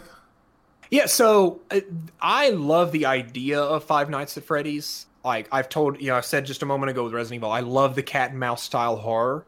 Mm-hmm. The thing that that's always turned me off to those games is that it felt like a very simple mobile game, right? It was all about jumping between the cameras and closing doors. It was basically switches and levers, right? And I think the thing that I wanted to see, because dude, like I watch a ton of VTubers that play these games. Like there's just a dime a dozen from like Korea.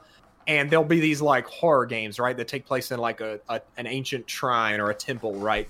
And I'm like, I just want that. Like that's what, you know, it's basically like a really crappy version of Amnesia. And I'm like, what if somebody took a like Amnesia formula and applied it to Five Nights at Freddy's? It could be a really great cat and mouse horror game. And I think this is what they're going for in this. Especially, I would love to see like mousetrap style traps and things to like protect yourself, like the idea of like closing the door right as it gets to the door, right? And it like that old Jurassic Park scene where the raptor's like right up on the window breathing in, like that type of tension is what I want. And I hope that they do this because, like, believe it or not, Five Nights at Freddy is a powerhouse franchise. Like, well, apparently not to the people in chat here. Both Cash Family says, let Five Nights at Freddy's die. And then Jade in chat says this. Oh, not to be mean, I know there's people that love Five Nights at Freddy's, but it feels so overplayed and redundant at this point.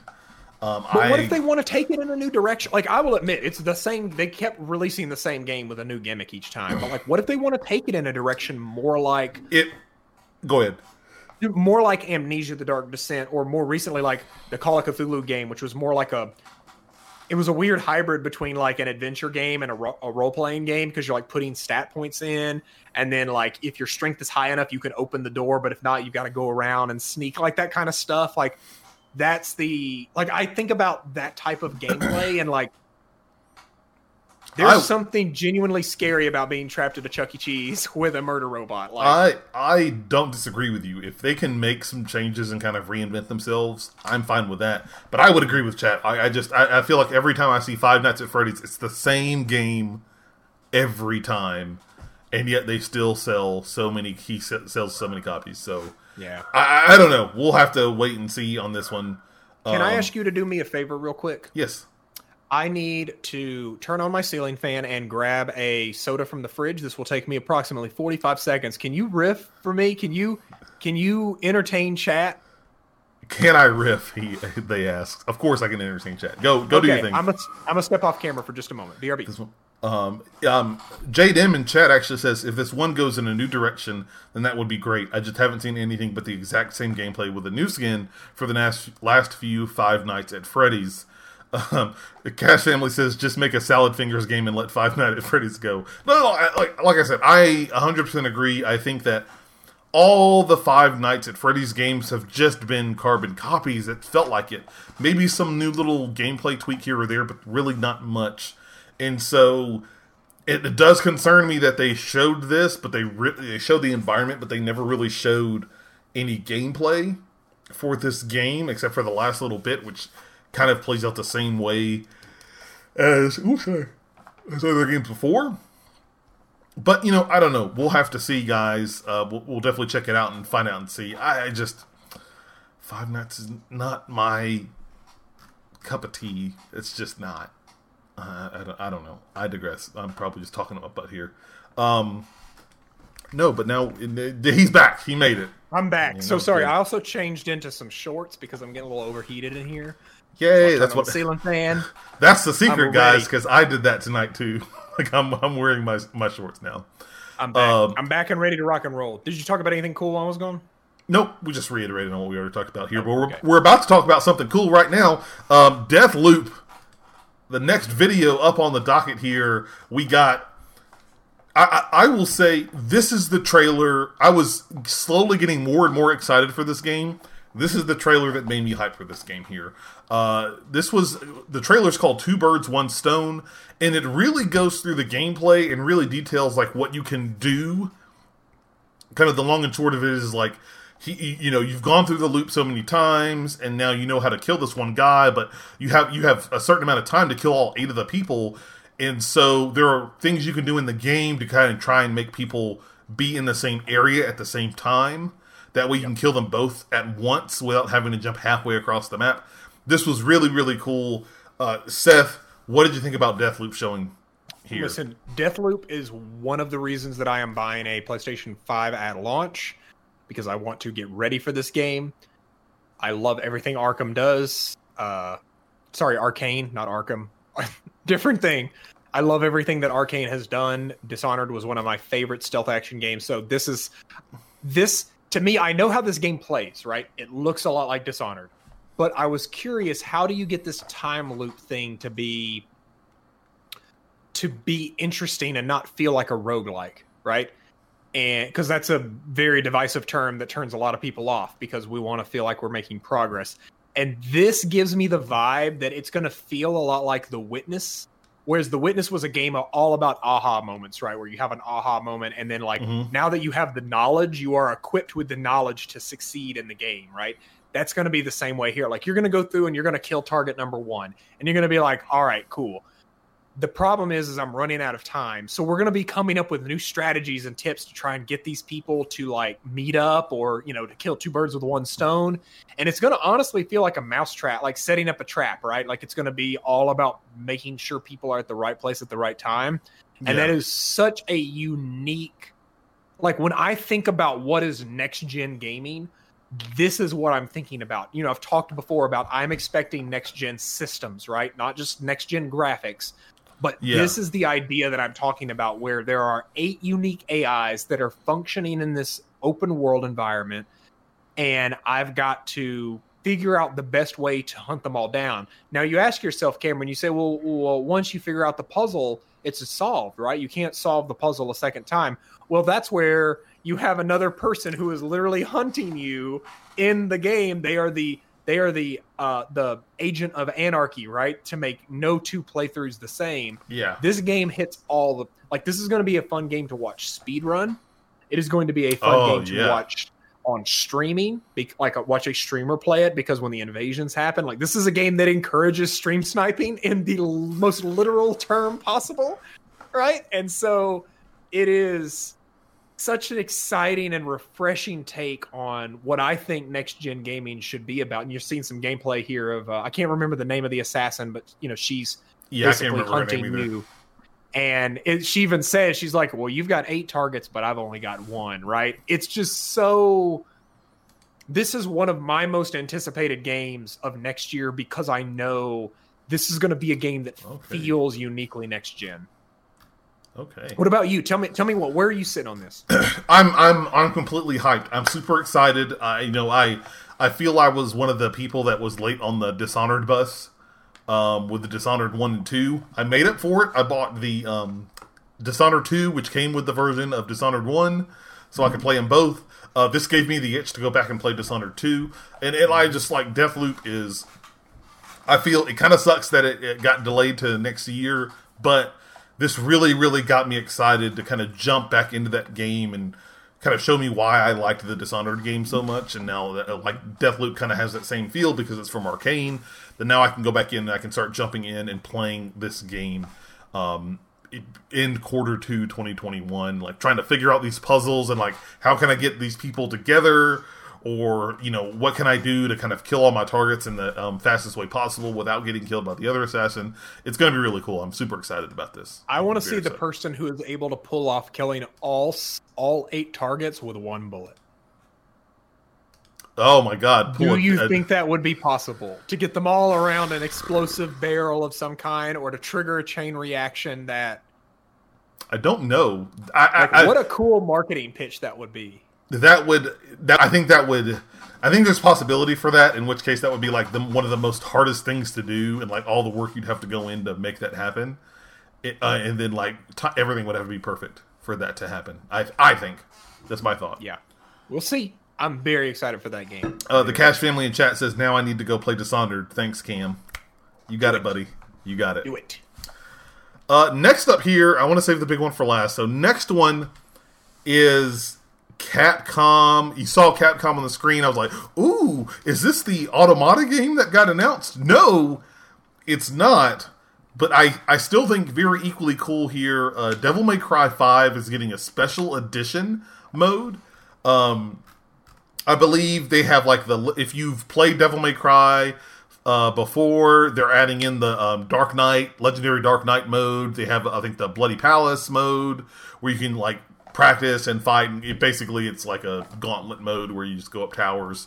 And then the big one here, as you guys are seeing in the trailer, if you're watching, is that you get to play as Virgil in the game, which is always like, you have so much fun playing Devil May Cry, but then you're like, man, I would really love to play as Virgil. He's badass. And then they're like, oh, okay, here's some DLC. Here's a special edition that you can play as Virgil. What do you think about this, Seth? I think this is a game that is perfect for next-gen launch because it is just dumb fun. It is a great graphical powerhouse showcase. This game goes up to 120 frames per second. So if you want to talk about games that are going to show you the power of next gen from day one, right? We know launch games are not always the best at showcasing the power because no one's really figured out how to tap into that yet. But boy, imagine all of the shit that you were seeing on the screen right now at 120 frames per second. If you haven't played this game, it is up there with Yakuza in terms of ridiculousness. And I would say it's even more ridiculous from an over-the-top approach. Like, just if you remember the opening cutscene that they showed, do you remember that with the van flipping? Oh, yeah. No. Yeah, and like, it's just such a... Like, Devil May Cry is just such a banana bonkers franchise. I will definitely say... This game is great, and I'll even admit that I don't think I gave this game its due when it came out, I think like 2 years ago in 2018, don't hold me to that. I played the game, and I beat it. I ended up getting the game on PC, and let me tell you, good sir, on PC, this game looks fucking awesome. It is gorgeous and beautiful on my 2080 Ti and the 2K monitor in every sense. I think I was getting upwards of 140 to 160 frames on my monitor, and it was beautiful. If you are a fan at all and you have not given this game a chance, hopefully if you have an Xbox, you got at least the base game for Game Pass. But they did announce as well that this will be available at launch, but it will only be available digitally. You will not be able to get this game physically, but it is coming in at a very reasonable $39.99. There's a part of me that's like, I beat the game. Like, I 100%ed it. I don't think I need to play this, but then you get to play as Virgil. I was like, shit. The Virgil DLC is coming to the other versions. It is. Okay. You'll be able to purchase it. Now, I also want to do one more correction because I don't want people to, like, run off. Devil May Cry 5 is no longer in Game Pass. It was removed from Game Pass a few months back. So, yeah, it's no longer there, but this is... Go ahead and put on your tinfoil hat. I'm sure it's because this was coming, right? So that being the case, if you like that type of action, score-based action game, over-the-top shenanigans, combos for days, this will be the way to play it.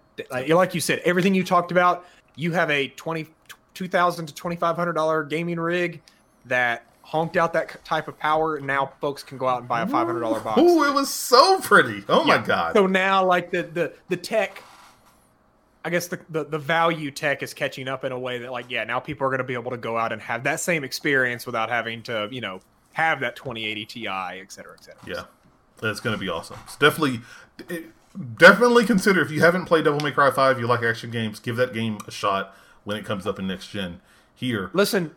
Chat and listeners, I do my best to check him when he gets out of hand with this stuff. He comes in here, he's always like, well, back in 1982 when I played Overwatch for the first time at BlizzCon, and back,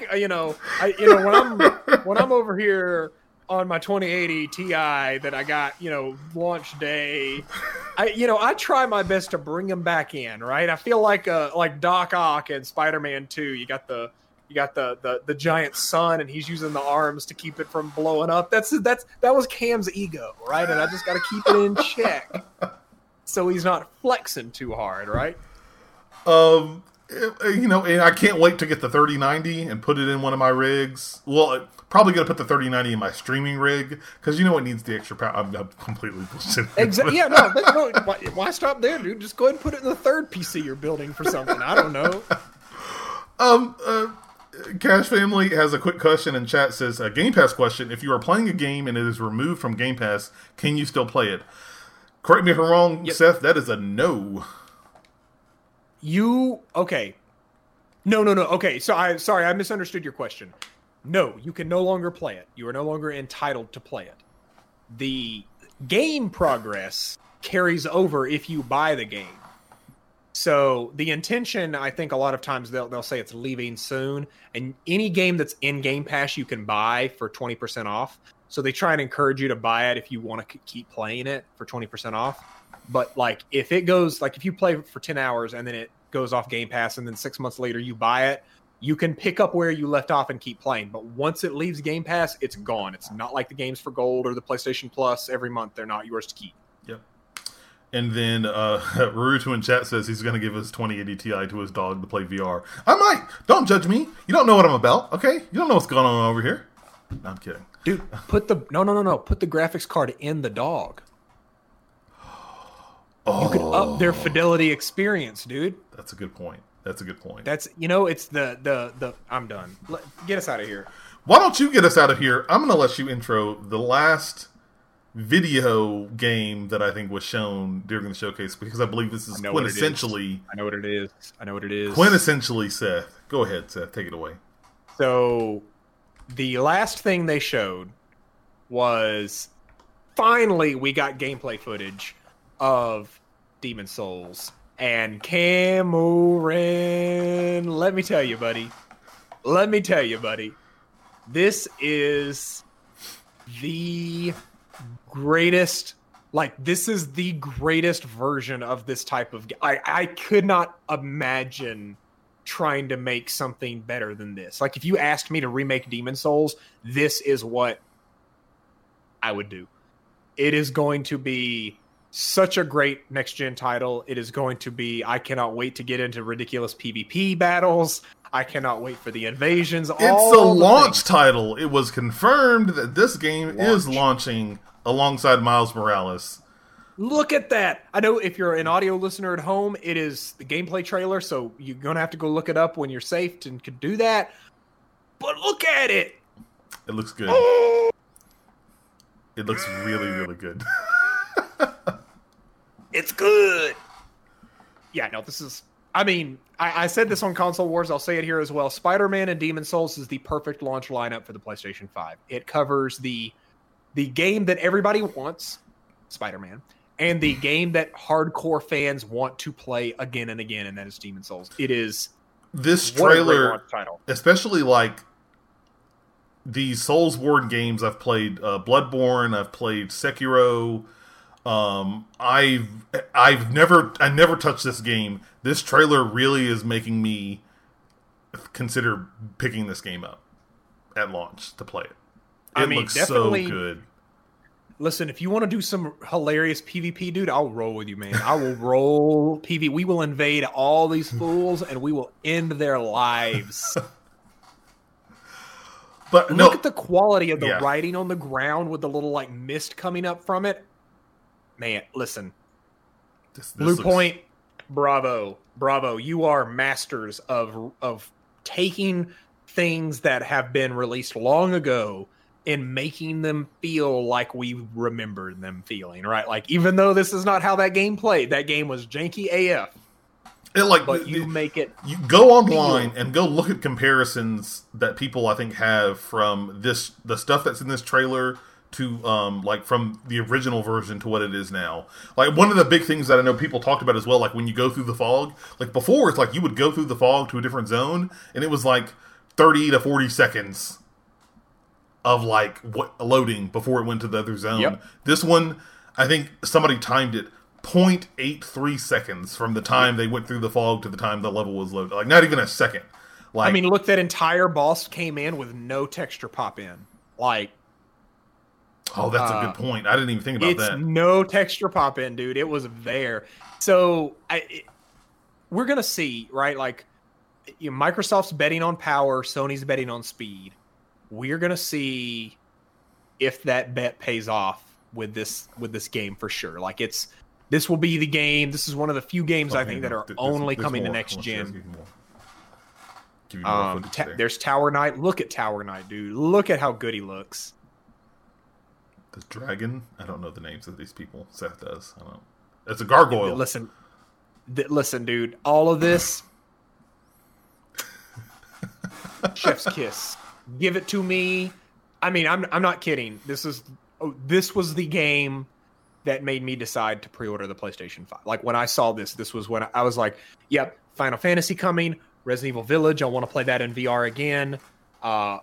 What can I play right at day one? Like, what is creating the urgency? Demon Souls and Spider-Man. That is creating the urgency for me. And I know Spider-Man's coming to PS4, but again, I am one of those people. I want the best experience, and I think that's that was kind of it for me too. That's what you're gonna get. Yeah. Yeah, and it says, you saw the splash screen at the end in the show as well. That's also available on PC. They ended up taking that out. Apparently, they said that was a typo or probably somebody copy and pasted. I don't know, but that no longer has the PC connotation or any asterisk. That says console exclusive. So if you want to play Demon Souls, you have got to go get a PlayStation 5. Yep. That's pretty crazy. And that is not coming to next gen or previous gen. Like, that is not coming to PS4. Like, that is a true next gen game only. So that's it. Those were the main games there. They had a quick Fortnite teaser, but you know, it's Fortnite. Blah blah blah. You know, whatever. Some of the things they also announced in here, kind of especially as we got near the back end of the showcase here. One of the... I'm actually going to bring it up here on YouTube. I was about to say. One of the very interesting things that they talked about... There's another thing that you forgot, I believe. The PlayStation Plus. Okay, yes. Did I miss something else? What else did I miss? The time is near. We haven't gotten to that point yet. We're still walking through. Okay. Calm down. My bad. I was sorry you said that was it for the game, so I was like, okay, there's another game to talk about. But technically, that was because there was no game footage shown after this. You're right. But isn't that all Sony trailers? But it's good. Okay. All right. I'm done. No. Listen, all PlayStation's great, dude. That's great. I love it. Nathan Drake, Nathan Soulsborne. I love it. Look at this. But they introduced this, which nobody knew about, the PlayStation Plus collection. Now, what this is, guys, is that basically if you are a PlayStation Plus member, it is a benefit. Now, not only will you get the monthly PlayStation Plus games, but you will also get this whole suite. It's going to roll through God of War, Bloodborne, Monster Hunter World, I'll shout out Final Fantasy 15, Seth, Fallout 4, Mortal Kombat 10. It's showing Uncharted 4. There's a Ratchet and Clank, the 2016 remake. You got to play that; it's good. Days Gone, it's good. Days Gone is actually surprisingly good and a really good deal. Until Dawn. I think they also have The Last of Us Remastered. There's Detroit Become Human.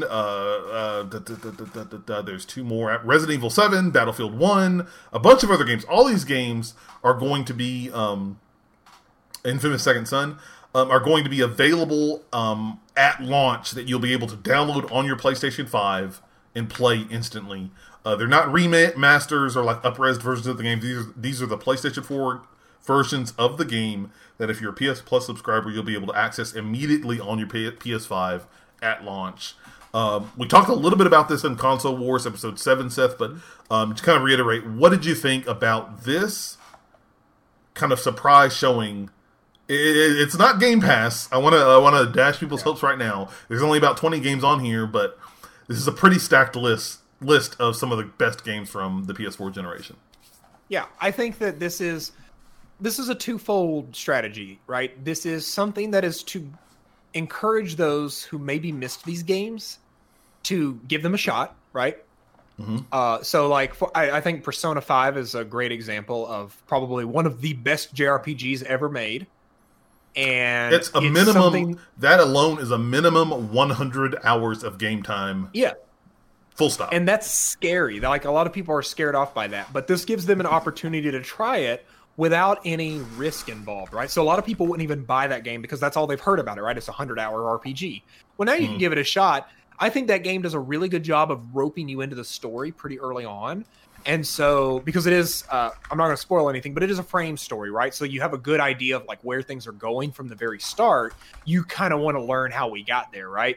And so that's like a great example of like drawing in people who maybe haven't given those games a shot. I would say, hey, Seth, list out the 20 games that you say someone has to play on PlayStation 4. This is probably most of them, right? Like Bloodborne, Last of Us, Uncharted 4, like these are just the bangers. There are a lot of 4. That's the majority of them for sure. And I think the flip side of this is Sony is doing something unprecedented. They are releasing a console that is no disc drive, right? This is an empire built on discs, right? They literally won this generation off of a 30-second disc-based video, and it's very scary for people to think about moving away from their disc library. One of the biggest concerns I've heard people talking about in getting the digital edition is like, well, it's back compatible with all these PS4 games, but I bought all these PS4 games physically. So what am I like? Am I just going to miss out on that? So this is going to give people a very low barrier of entry to switching to digital. Like, honestly, if you want to switch to digital and you're a huge PlayStation fan, this is the best time to do it. You're getting all these games basically included in the subscription for your PlayStation Plus. This is a great bridgeway to help people start to feel more comfortable getting these games digitally. This is not a competitor to Game Pass. It would need five times as many games. And, you know, of course, these are all like A-list bangers, but like Game Pass is also about variety. And with the exception of a couple of like JRPGs and things like that, a lot of these are the same type of game, right? And if you're not into that type of game, you're not really going to dig it, right? I've been playing Undermine. I love Undermine. I would never buy Undermine, but I play it on Game Pass, and I love it on Game Pass. That's the type of content. Like, you want to see lots of content that makes you feel like that, because that what keeps you paying every month, right? This is like a big drop at the beginning, and you know, I'm not sure that these games are going to stick around forever. They may do away with this. My theory is that this is their way of kind of easing out of PS Plus games every month, because when someone eventually has to stop doing that, like we have to eventually get to a point where we're not giving out a free game every month and people expecting it, right? Like, and so this is, I think, a great way to ease people out of that, where it's like, hey, we're not going to be giving you a free game every month, but we're just going to be adding new stuff to this. Nintendo did it with the NES Online. Xbox is doing it with Game Pass. It makes way more sense for me to cycle things in and out of a service than it is for, oh, you've got to be here and subscribed for this 1 month. If you're not subscribed for this 1 month, then you miss out on it, right? Yeah. Fall Guys is a great example of a game that blew up because of its availability for free. But if you missed out on it this month, you're going to have to pay to play. And, you know, it kind of sucks to do that, because it basically creates hard stop for the onboarding, versus that snowball would continue to grow and get even bigger and bigger if you allowed people to play it in a subscription service, right? Yep. So we'll see. We'll definitely see. Definitely will. It's a cool idea.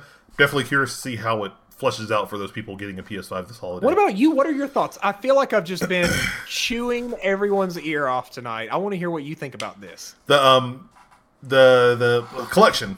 The collection is awesome. I think I talked about it in why am I playing Console Wars? But this 100% is directed at people that were not a part of this generation. If you like, these are the people that played on Xbox for a large majority of the time during this generation, missed out on a lot of the hits that PlayStation has, and then they're like, "Oh, okay, now I'm getting a PS5 this generation. This is 100% like for them.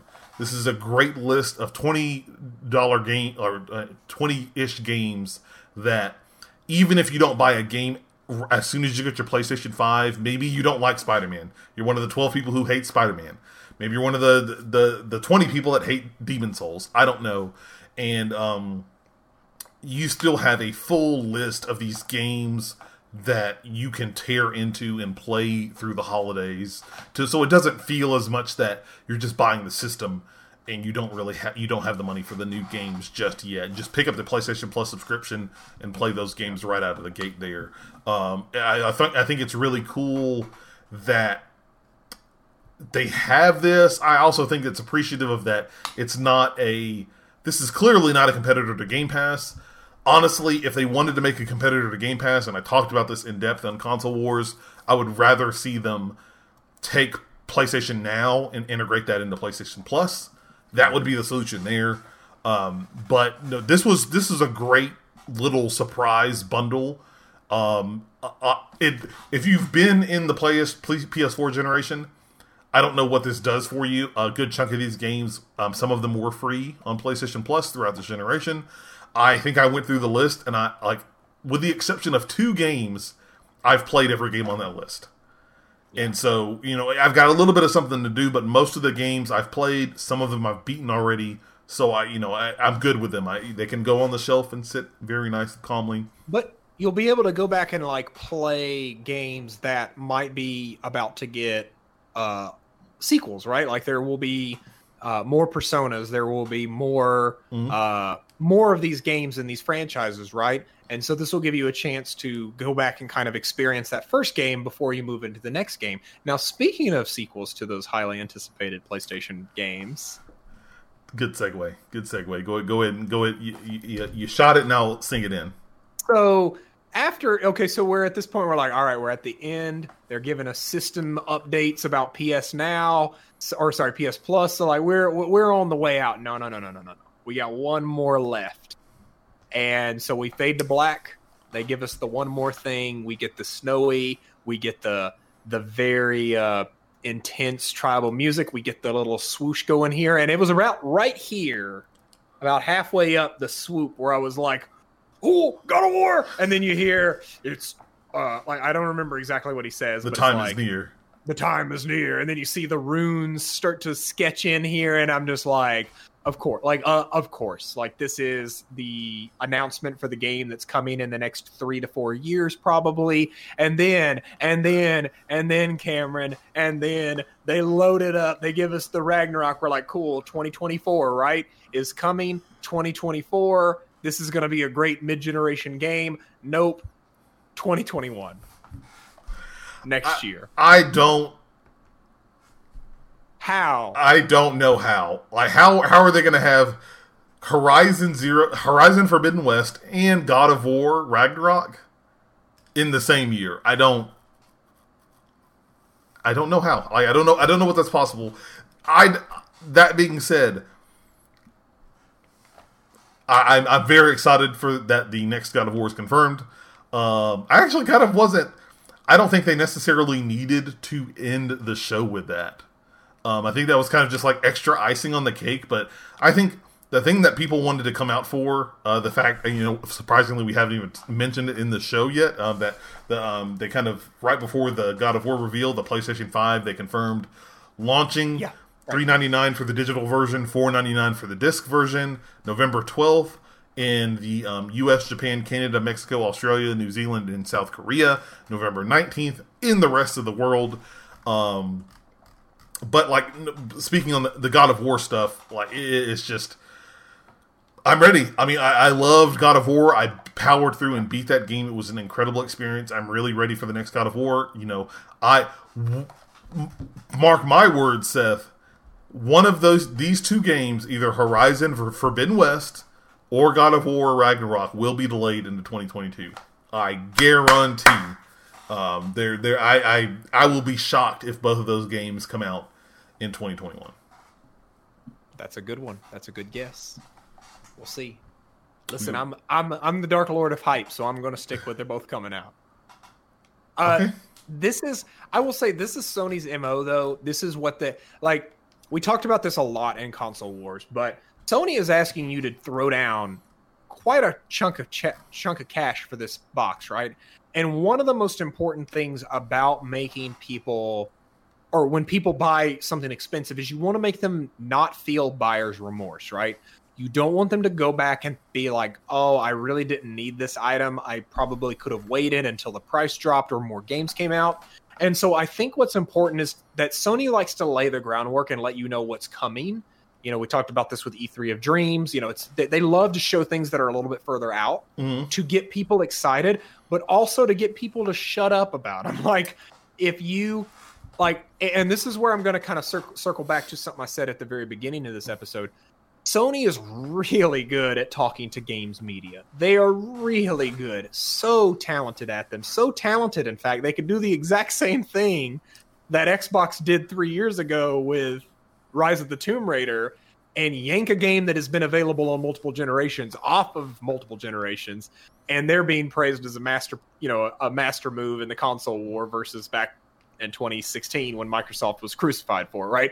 So they're really good at communicating with press.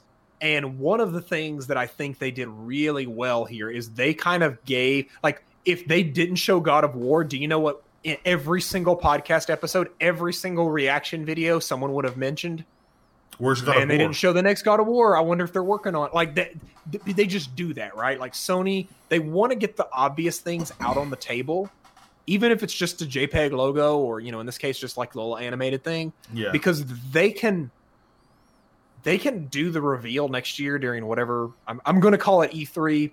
We're not sure if it's going to be E3 or not, but like whatever that summertime reveal is, okay, they can show us the gameplay of God of War and we're going to be just as hyped.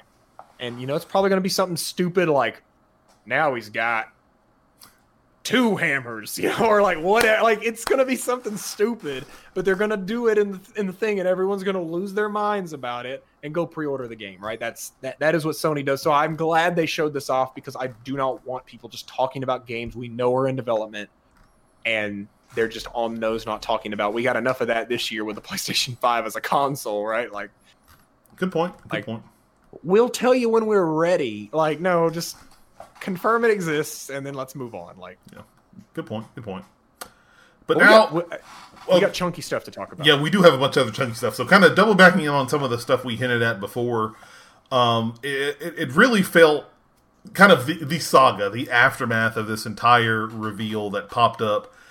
We came in point number one that I definitely want to make is I kept saying this entire episode, like, this was an E3 trailer. This was an E3 showcase.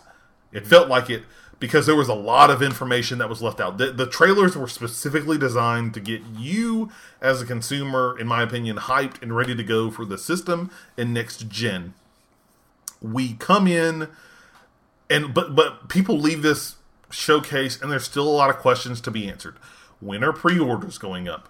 What is it? You know, there's an asterisk that says it's also available on PC. Is this a timed exclusive? Is it not?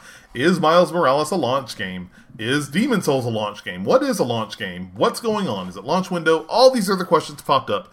And I know we talked about it in Console Wars. Like, this literally is Sony's MO again, where they show you these trailers and they immediately want you to swing over to the PlayStation blog and read the other detailed information there.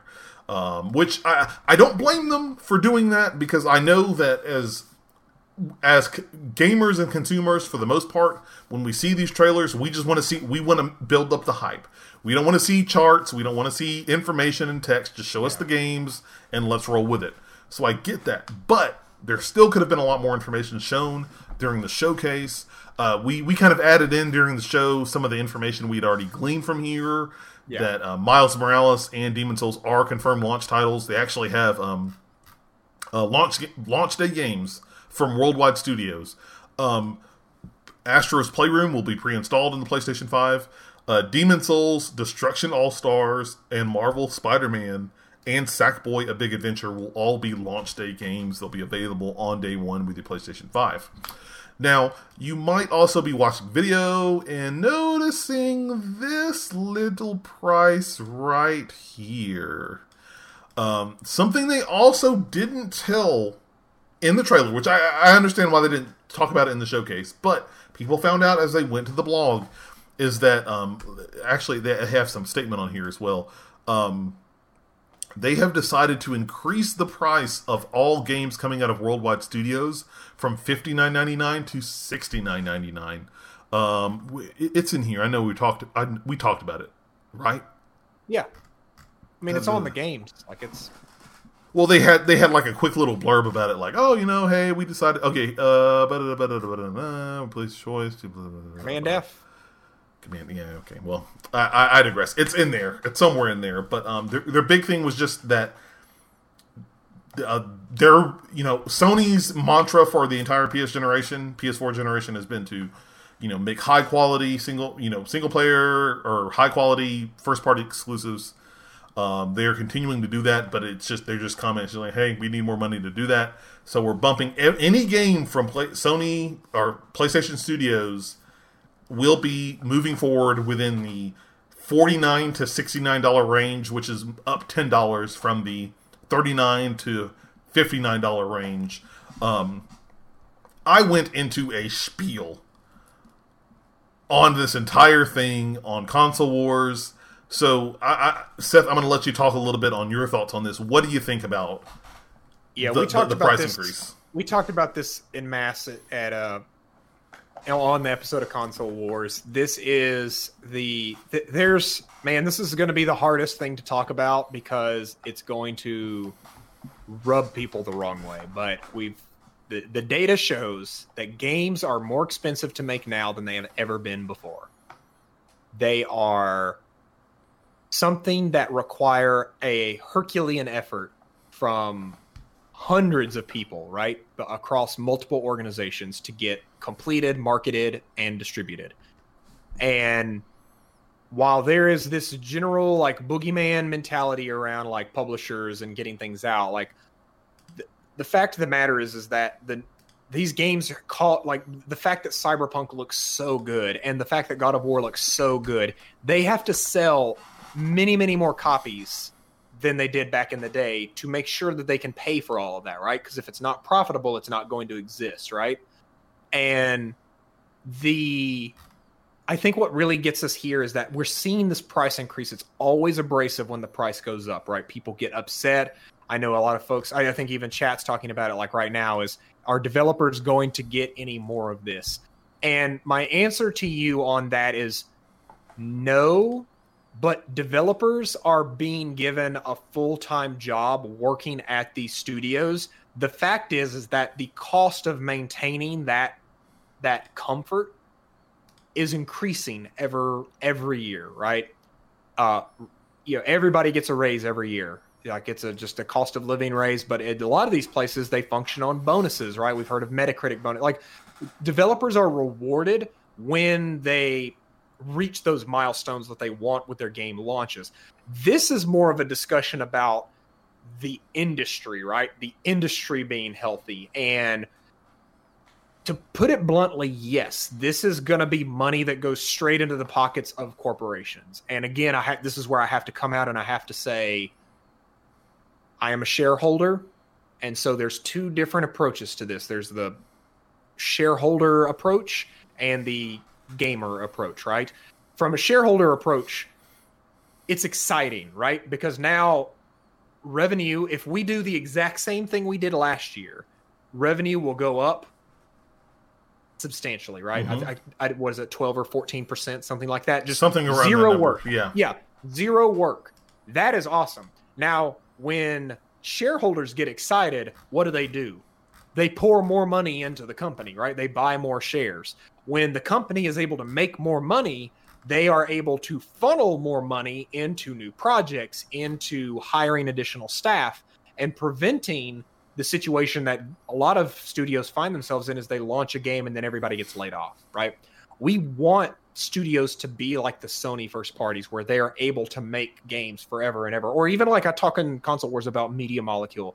They're able to just not ship anything for an entire console generation, and then they basically ship MS Paint, Video Game Edition, and they all have their jobs still. Like that's insane. Like if they were owned by EA, the studio would have been shuttered at year 3, right? You got to ship or die when it comes to third parties, but first parties have the luxury of this.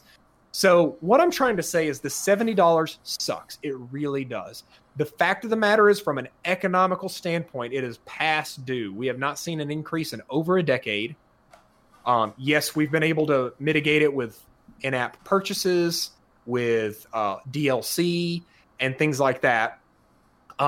What this is going to do is this is going to help studios... Sorry, this is going to help publishers feel better about gaming as an industry and feel like they want to invest more into making more games. Now, Cash is asking in chat, so does this mean no one is going to get laid off? No. If Spider-Man Miles Morales comes out and is a technical mess and is completely flops and it causes the PlayStation 5 to take a hit in hardware sales because people decide to not buy it, yeah, people are going to get laid off. Like, that's life. That's just how business works. If you don't do a good job, you don't get to keep doing a not good job, right? Like, you just you gotta do the work. And Sony has created an environment where they're able to sell so many consoles to so many people that they can create these comfortable environments for developers to exist in. But this price increase, while it sucks from a consumer standpoint, it is going to be a little bit... It is going to allow the games to continue looking better, to continue running better, to continue being better, because quite honestly, those developers, like the developers aren't free, right? Like they have very high demands. It's a very competitive industry, and they have to do all these bonus perks and benefits to keep people engaged and employed.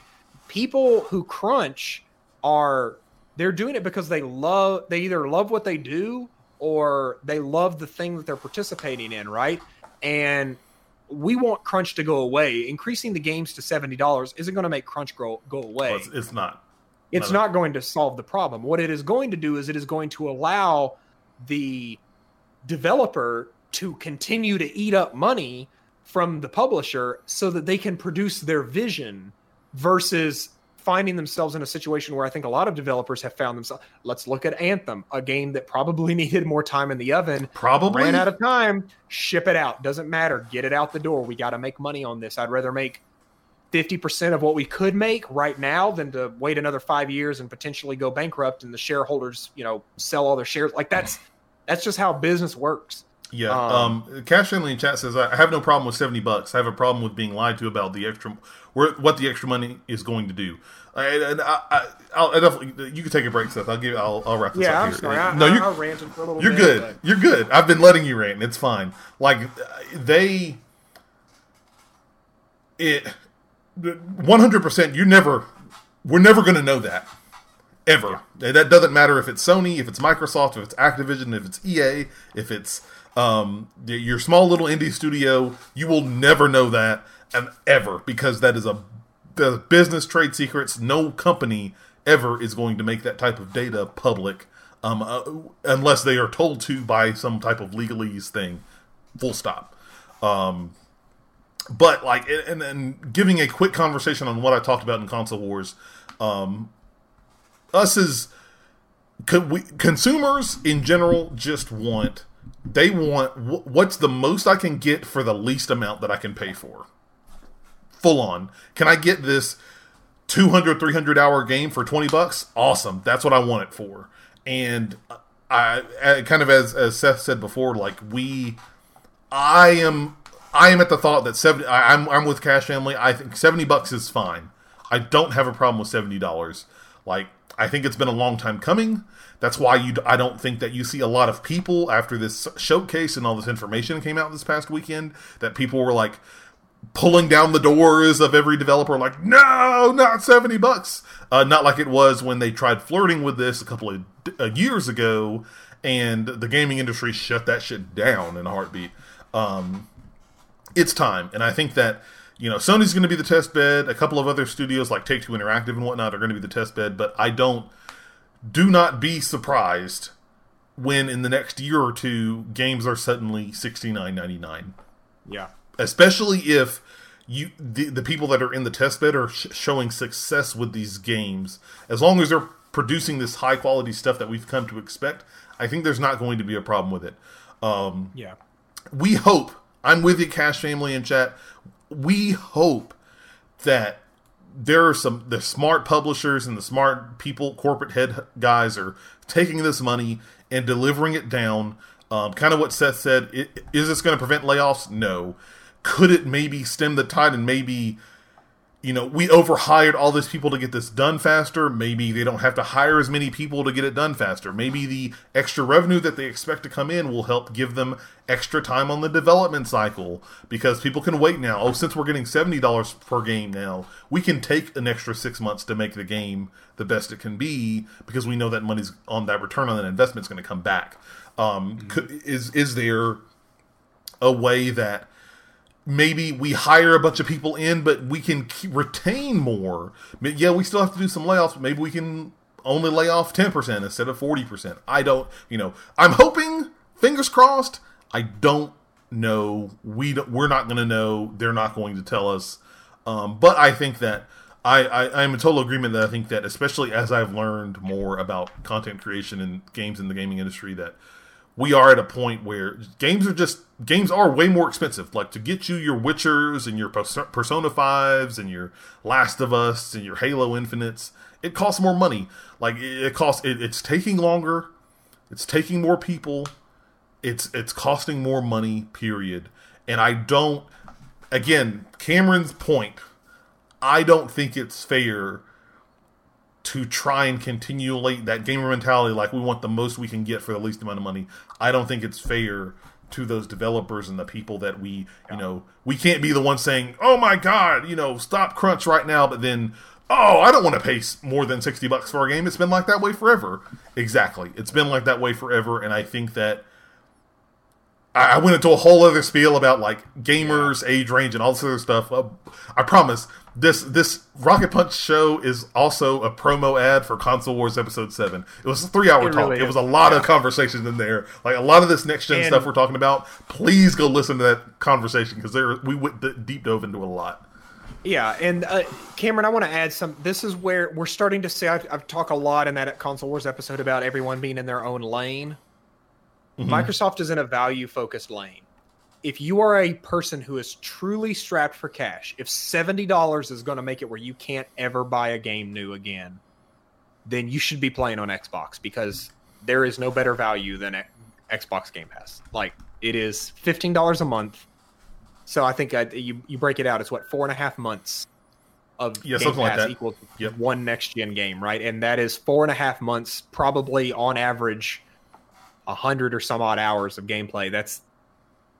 That's a once every 3 years game, right? That's going to give you that much bang for your buck, right? Mm. And yeah, are you going to get it day one? No, but that's just the reality of it. But at the end of the day, it sucks right now. It really does. There's one other thing I want. I've seen a lot of really snarky threads, dude. I got to tell you, man, it's something about turning 30. I also turned 30 recently, so now I'm in this like I don't know. It's like I'm starting to see a lot of the strings that the world, as the puppeteers of the world, like I'm just starting to see it. And there's people that are like, well, I'm just going to get a 380 and get all my games on the Steam sales. And they'll never be allowed to make a game $70 on Steam because Steam's known for the cheap games, right? Let me go ahead and rest assured, you will be paying $70 for PC games within the next 6 months.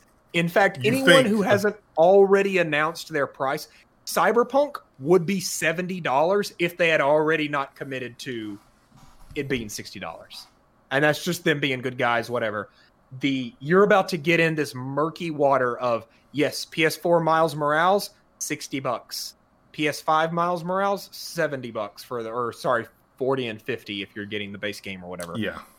And you put that PS4 disc in your PS5, you're not running on that faster frame rate. You're not running on those enhanced visuals. You're running that old version, the PS4 version. You might as well put in your PS4 Pro. It's the same version.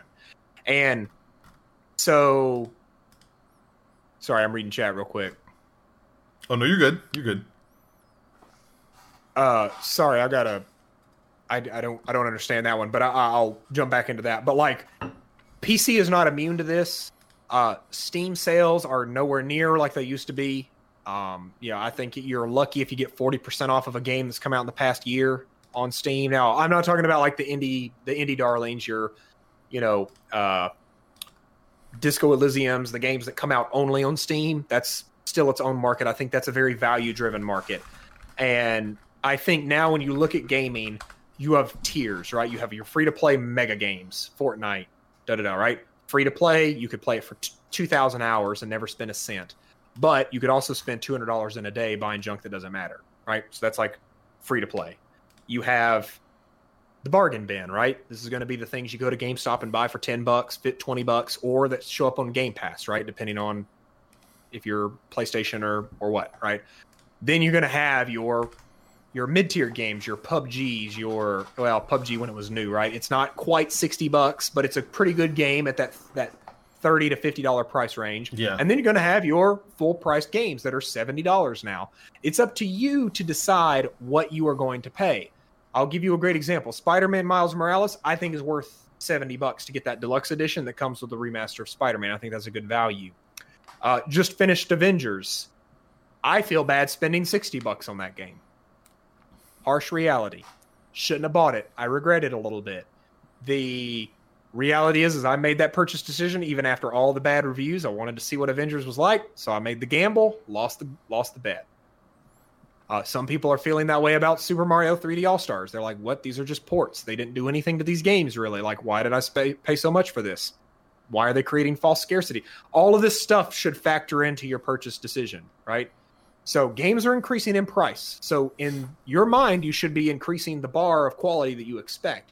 If you don't see the game getting near that bar of quality, don't buy it. Don't buy it. Or wait for it to come somewhere else. But yeah, I mean, Rutu in chat says inflation. That's surprise. If I give you $100 today, in 3 years, that $100 is not worth $100 anymore. Yeah. That's just the way the global economy works. It sucks, but if you're not making money, you're losing money. Same goes for business. If you're not making more each year than you did last year, and you reach a point where you're like, shit, this stuff is expensive. COVID hit us really hard. We've got to recover from this somehow. What's the best way to do it? We've got a console generation, $70. Let's do it. I guess that's the way to do it. Yeah.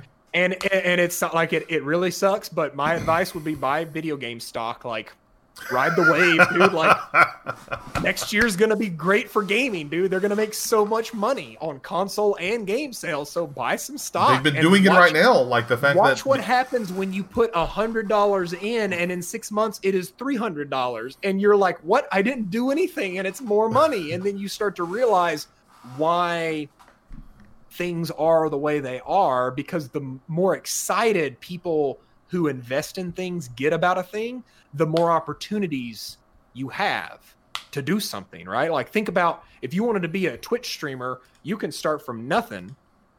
But if someone were to walk up to you and say, hey, I'll give you $10,000 to get your rig started, you build the perfect rig, get the awesome camera, get everything you need. Not saying you need that to be successful, not saying that will make you successful, but they're investing in you because they see potential in you.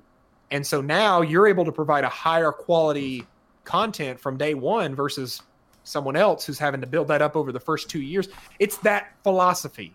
And I'm sorry I'm going on another rant. We have to just have a shut up Seth button. Dude, just mute me. Maybe I'll make one. I don't know. No, you're fine. It sucks, but it's happened. Yeah, it's gonna come sooner rather than later, definitely. Other than that, like I mean, there was the whole debacle with PlayStation 5 and the pre-order mess, where how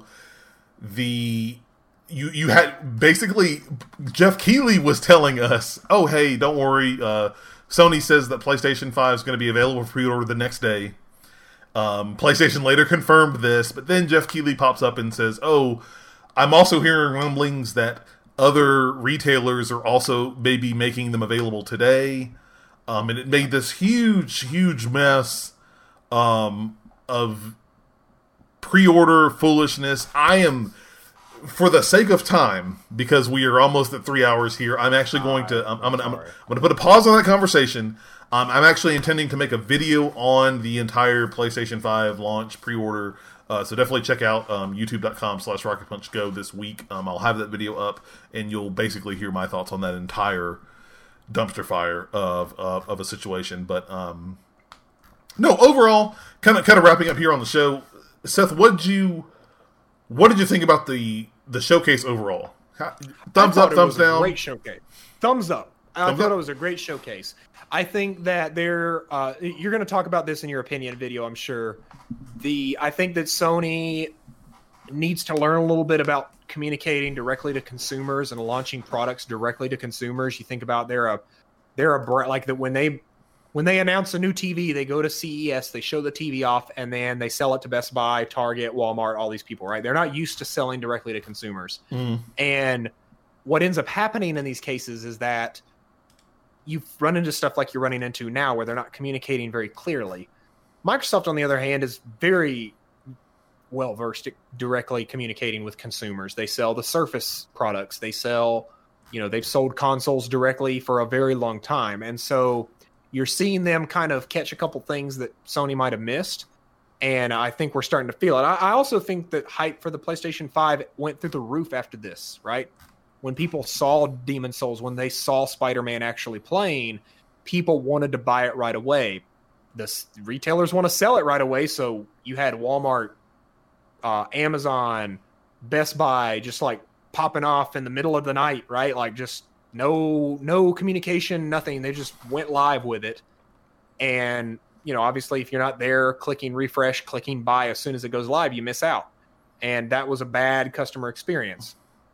I think if you bought it directly from Sony, you were put in a digital queue, you waited, they had a lot of protections in place. I still think buying directly from Sony is the best way to do it. The only problem is they did a lottery system, and it seems like most people didn't win the lottery. So, in fact, I think that the lottery was based on probably some shady shit. We'll probably never know, but it was interesting because everyone that you follow on Twitter was getting access to the pre-order, but nobody who was a normal everyday user was getting access, right? Your Greg Millers, your big name PlayStation people were getting access to it because I can Google their PlayStation username and I can send them in, it's like they have the database. So basically they were kind of like Willy Wonka giving out the golden tickets, right? And everybody else gets to fend in the death pits of Amazon, right? So that's not a great experience. I would like to see a world where about 70% of the stock is being sold through PlayStation, and most people are buying through PlayStation, and everywhere else is just a vanity. Like, yep, Amazon got some. Because basically anywhere else is going to be botted to hell and back. Like, yeah, it's just like Amazon is a Goliath, like not just for video games, for shoes, for anything sold on Amazon that's rare, instantly bought up, right? Rurutu in chat just says, just pretend you're Shaq's agent. Yeah, just call in. Confidence is key. Just tell them, hey, I'm Shaq's agent. Shaq's agent, I'm calling to get my PlayStation. Oh, right this way, Shaq. It's agent. But no, I've ranted enough tonight, man. I think Sony learned some valuable lessons. A little bit of breaking news. I think yesterday they tweeted out like, hey, we're really sorry about this. We know this wasn't a great experience. And that means a lot to me because I don't think the Sony that I had in my brain a year ago would ever do something like that. They would never admit to a mistake. They'd ignore it. And God of War Ragnarok, they'd give you a shiny little rock to look at. And so the fact that they came out and they said, we're going to do our best to make sure there's plenty of stock. I'll reiterate a point I said at the very top of this. Do not buy from scalpers. When you buy from a scalper, you are increasing the likelihood that future devices will be scalped. What you want exactly what we were hearing about with these people who bought up like 5 states worth of hand sanitizer and then couldn't sell them, right? We want them to eat that cost, right? Yep. Because it's same with Ring Fit, right? Like I went to GameStop today, or I didn't go in, but like I walked by and saw 4 copies of Ring Fit on the shelf, fully stocked. And I was like, yeah, fuck you, the dude that probably bought the last copy and tried to sell it for $200 on eBay. Like, yeah, I hope that you still have that copy and nobody bought it. Like, that's if you buy into it, you're going to perpetuate the problem. But, there's been a whole discussion in chat about graphics cards. We're not even going to talk about it because you want to talk about companies that don't know how to manage. I actually released a new video. I actually didn't talk about it. I'll probably share that out this week as well. There's a video on youtube.com/rocketpunchgo where I talk specifically about the 3080 launch, give my opinions on that whole debacle as well. So you can definitely swing over there and check that out. Yeah, also, get on it. So. I'm going to shut up now because I have ranted enough tonight. And at 2 hours and 46 minutes, no problem. As always, we always have fun. These are great conversations that we're having. But at 2 hours and 46 minutes, I'm going to give you guys a rest from us because you're going to have a lot of stuff to listen to this week here. So thank you guys so much. This has been episode 23 of the Rocket Punch Show. What did you think about the PlayStation 5 showcase? Did you enjoy it? What did you like? What did you didn't like? What game were you most excited for? Were you able to pre-order a PlayStation 5? Let us know in social. Of course, at RocketPunchCo for me here, and at Darth Turner over on both of us over on Twitter. Ruto in chat, I don't know why that actually auto-modded, but he says Final Fantasy 16 needs more waifu. That was great. I think waifu was the one that triggered it. So sorry, I've added it to the permitted terms list. So waifu away, my friends. Seth, if you wouldn't mind, I know you've been working a lot on your own project and content creation. Give us some quick plugs on what people can expect from you. Twitch.tv/Darth Turner. You can follow me individually. I am working on a stream schedule, and I'm working on some new types of stream content. So I'll be doing some game streaming. I'll be also doing some non-gaming yet fun, I'll say, construction, I guess, related streams. And I'm also a designer. I'm a product designer. I work on digital products, and I've thought about doing some product design streams and maybe even some like UX reviews, like going in and looking at the new Xbox webpage, and just kind of sharing giving you a little inside baseball of like, why did they use this word, or why is this button here, right? And like giving you some industry insight. So I've been thinking about all kinds of different things, but if you go to twitch.tv/Darth Turner, you can follow me there, turn on notifications, and you'll know when I go live. But yeah, look for some streams popping up in the next week or so, and then a schedule probably in the next 2 or 3 weeks. I'm going to try and get that established. So get excited, guys. I am. Definitely follow them. Twitch.tv/Darth Turner. But guys, that is it. Thank you so much for for tuning in and listening to episode 23 of the Rocket Punch Show. Remember, go listen if you want to hear our full talk on next gen. Now that we've got all the prices and details on these consoles, be on the lookout for episode 7 of Console Wars on YouTube and your audio service of choice. But until then, guys, thank you so much. Good night and good game.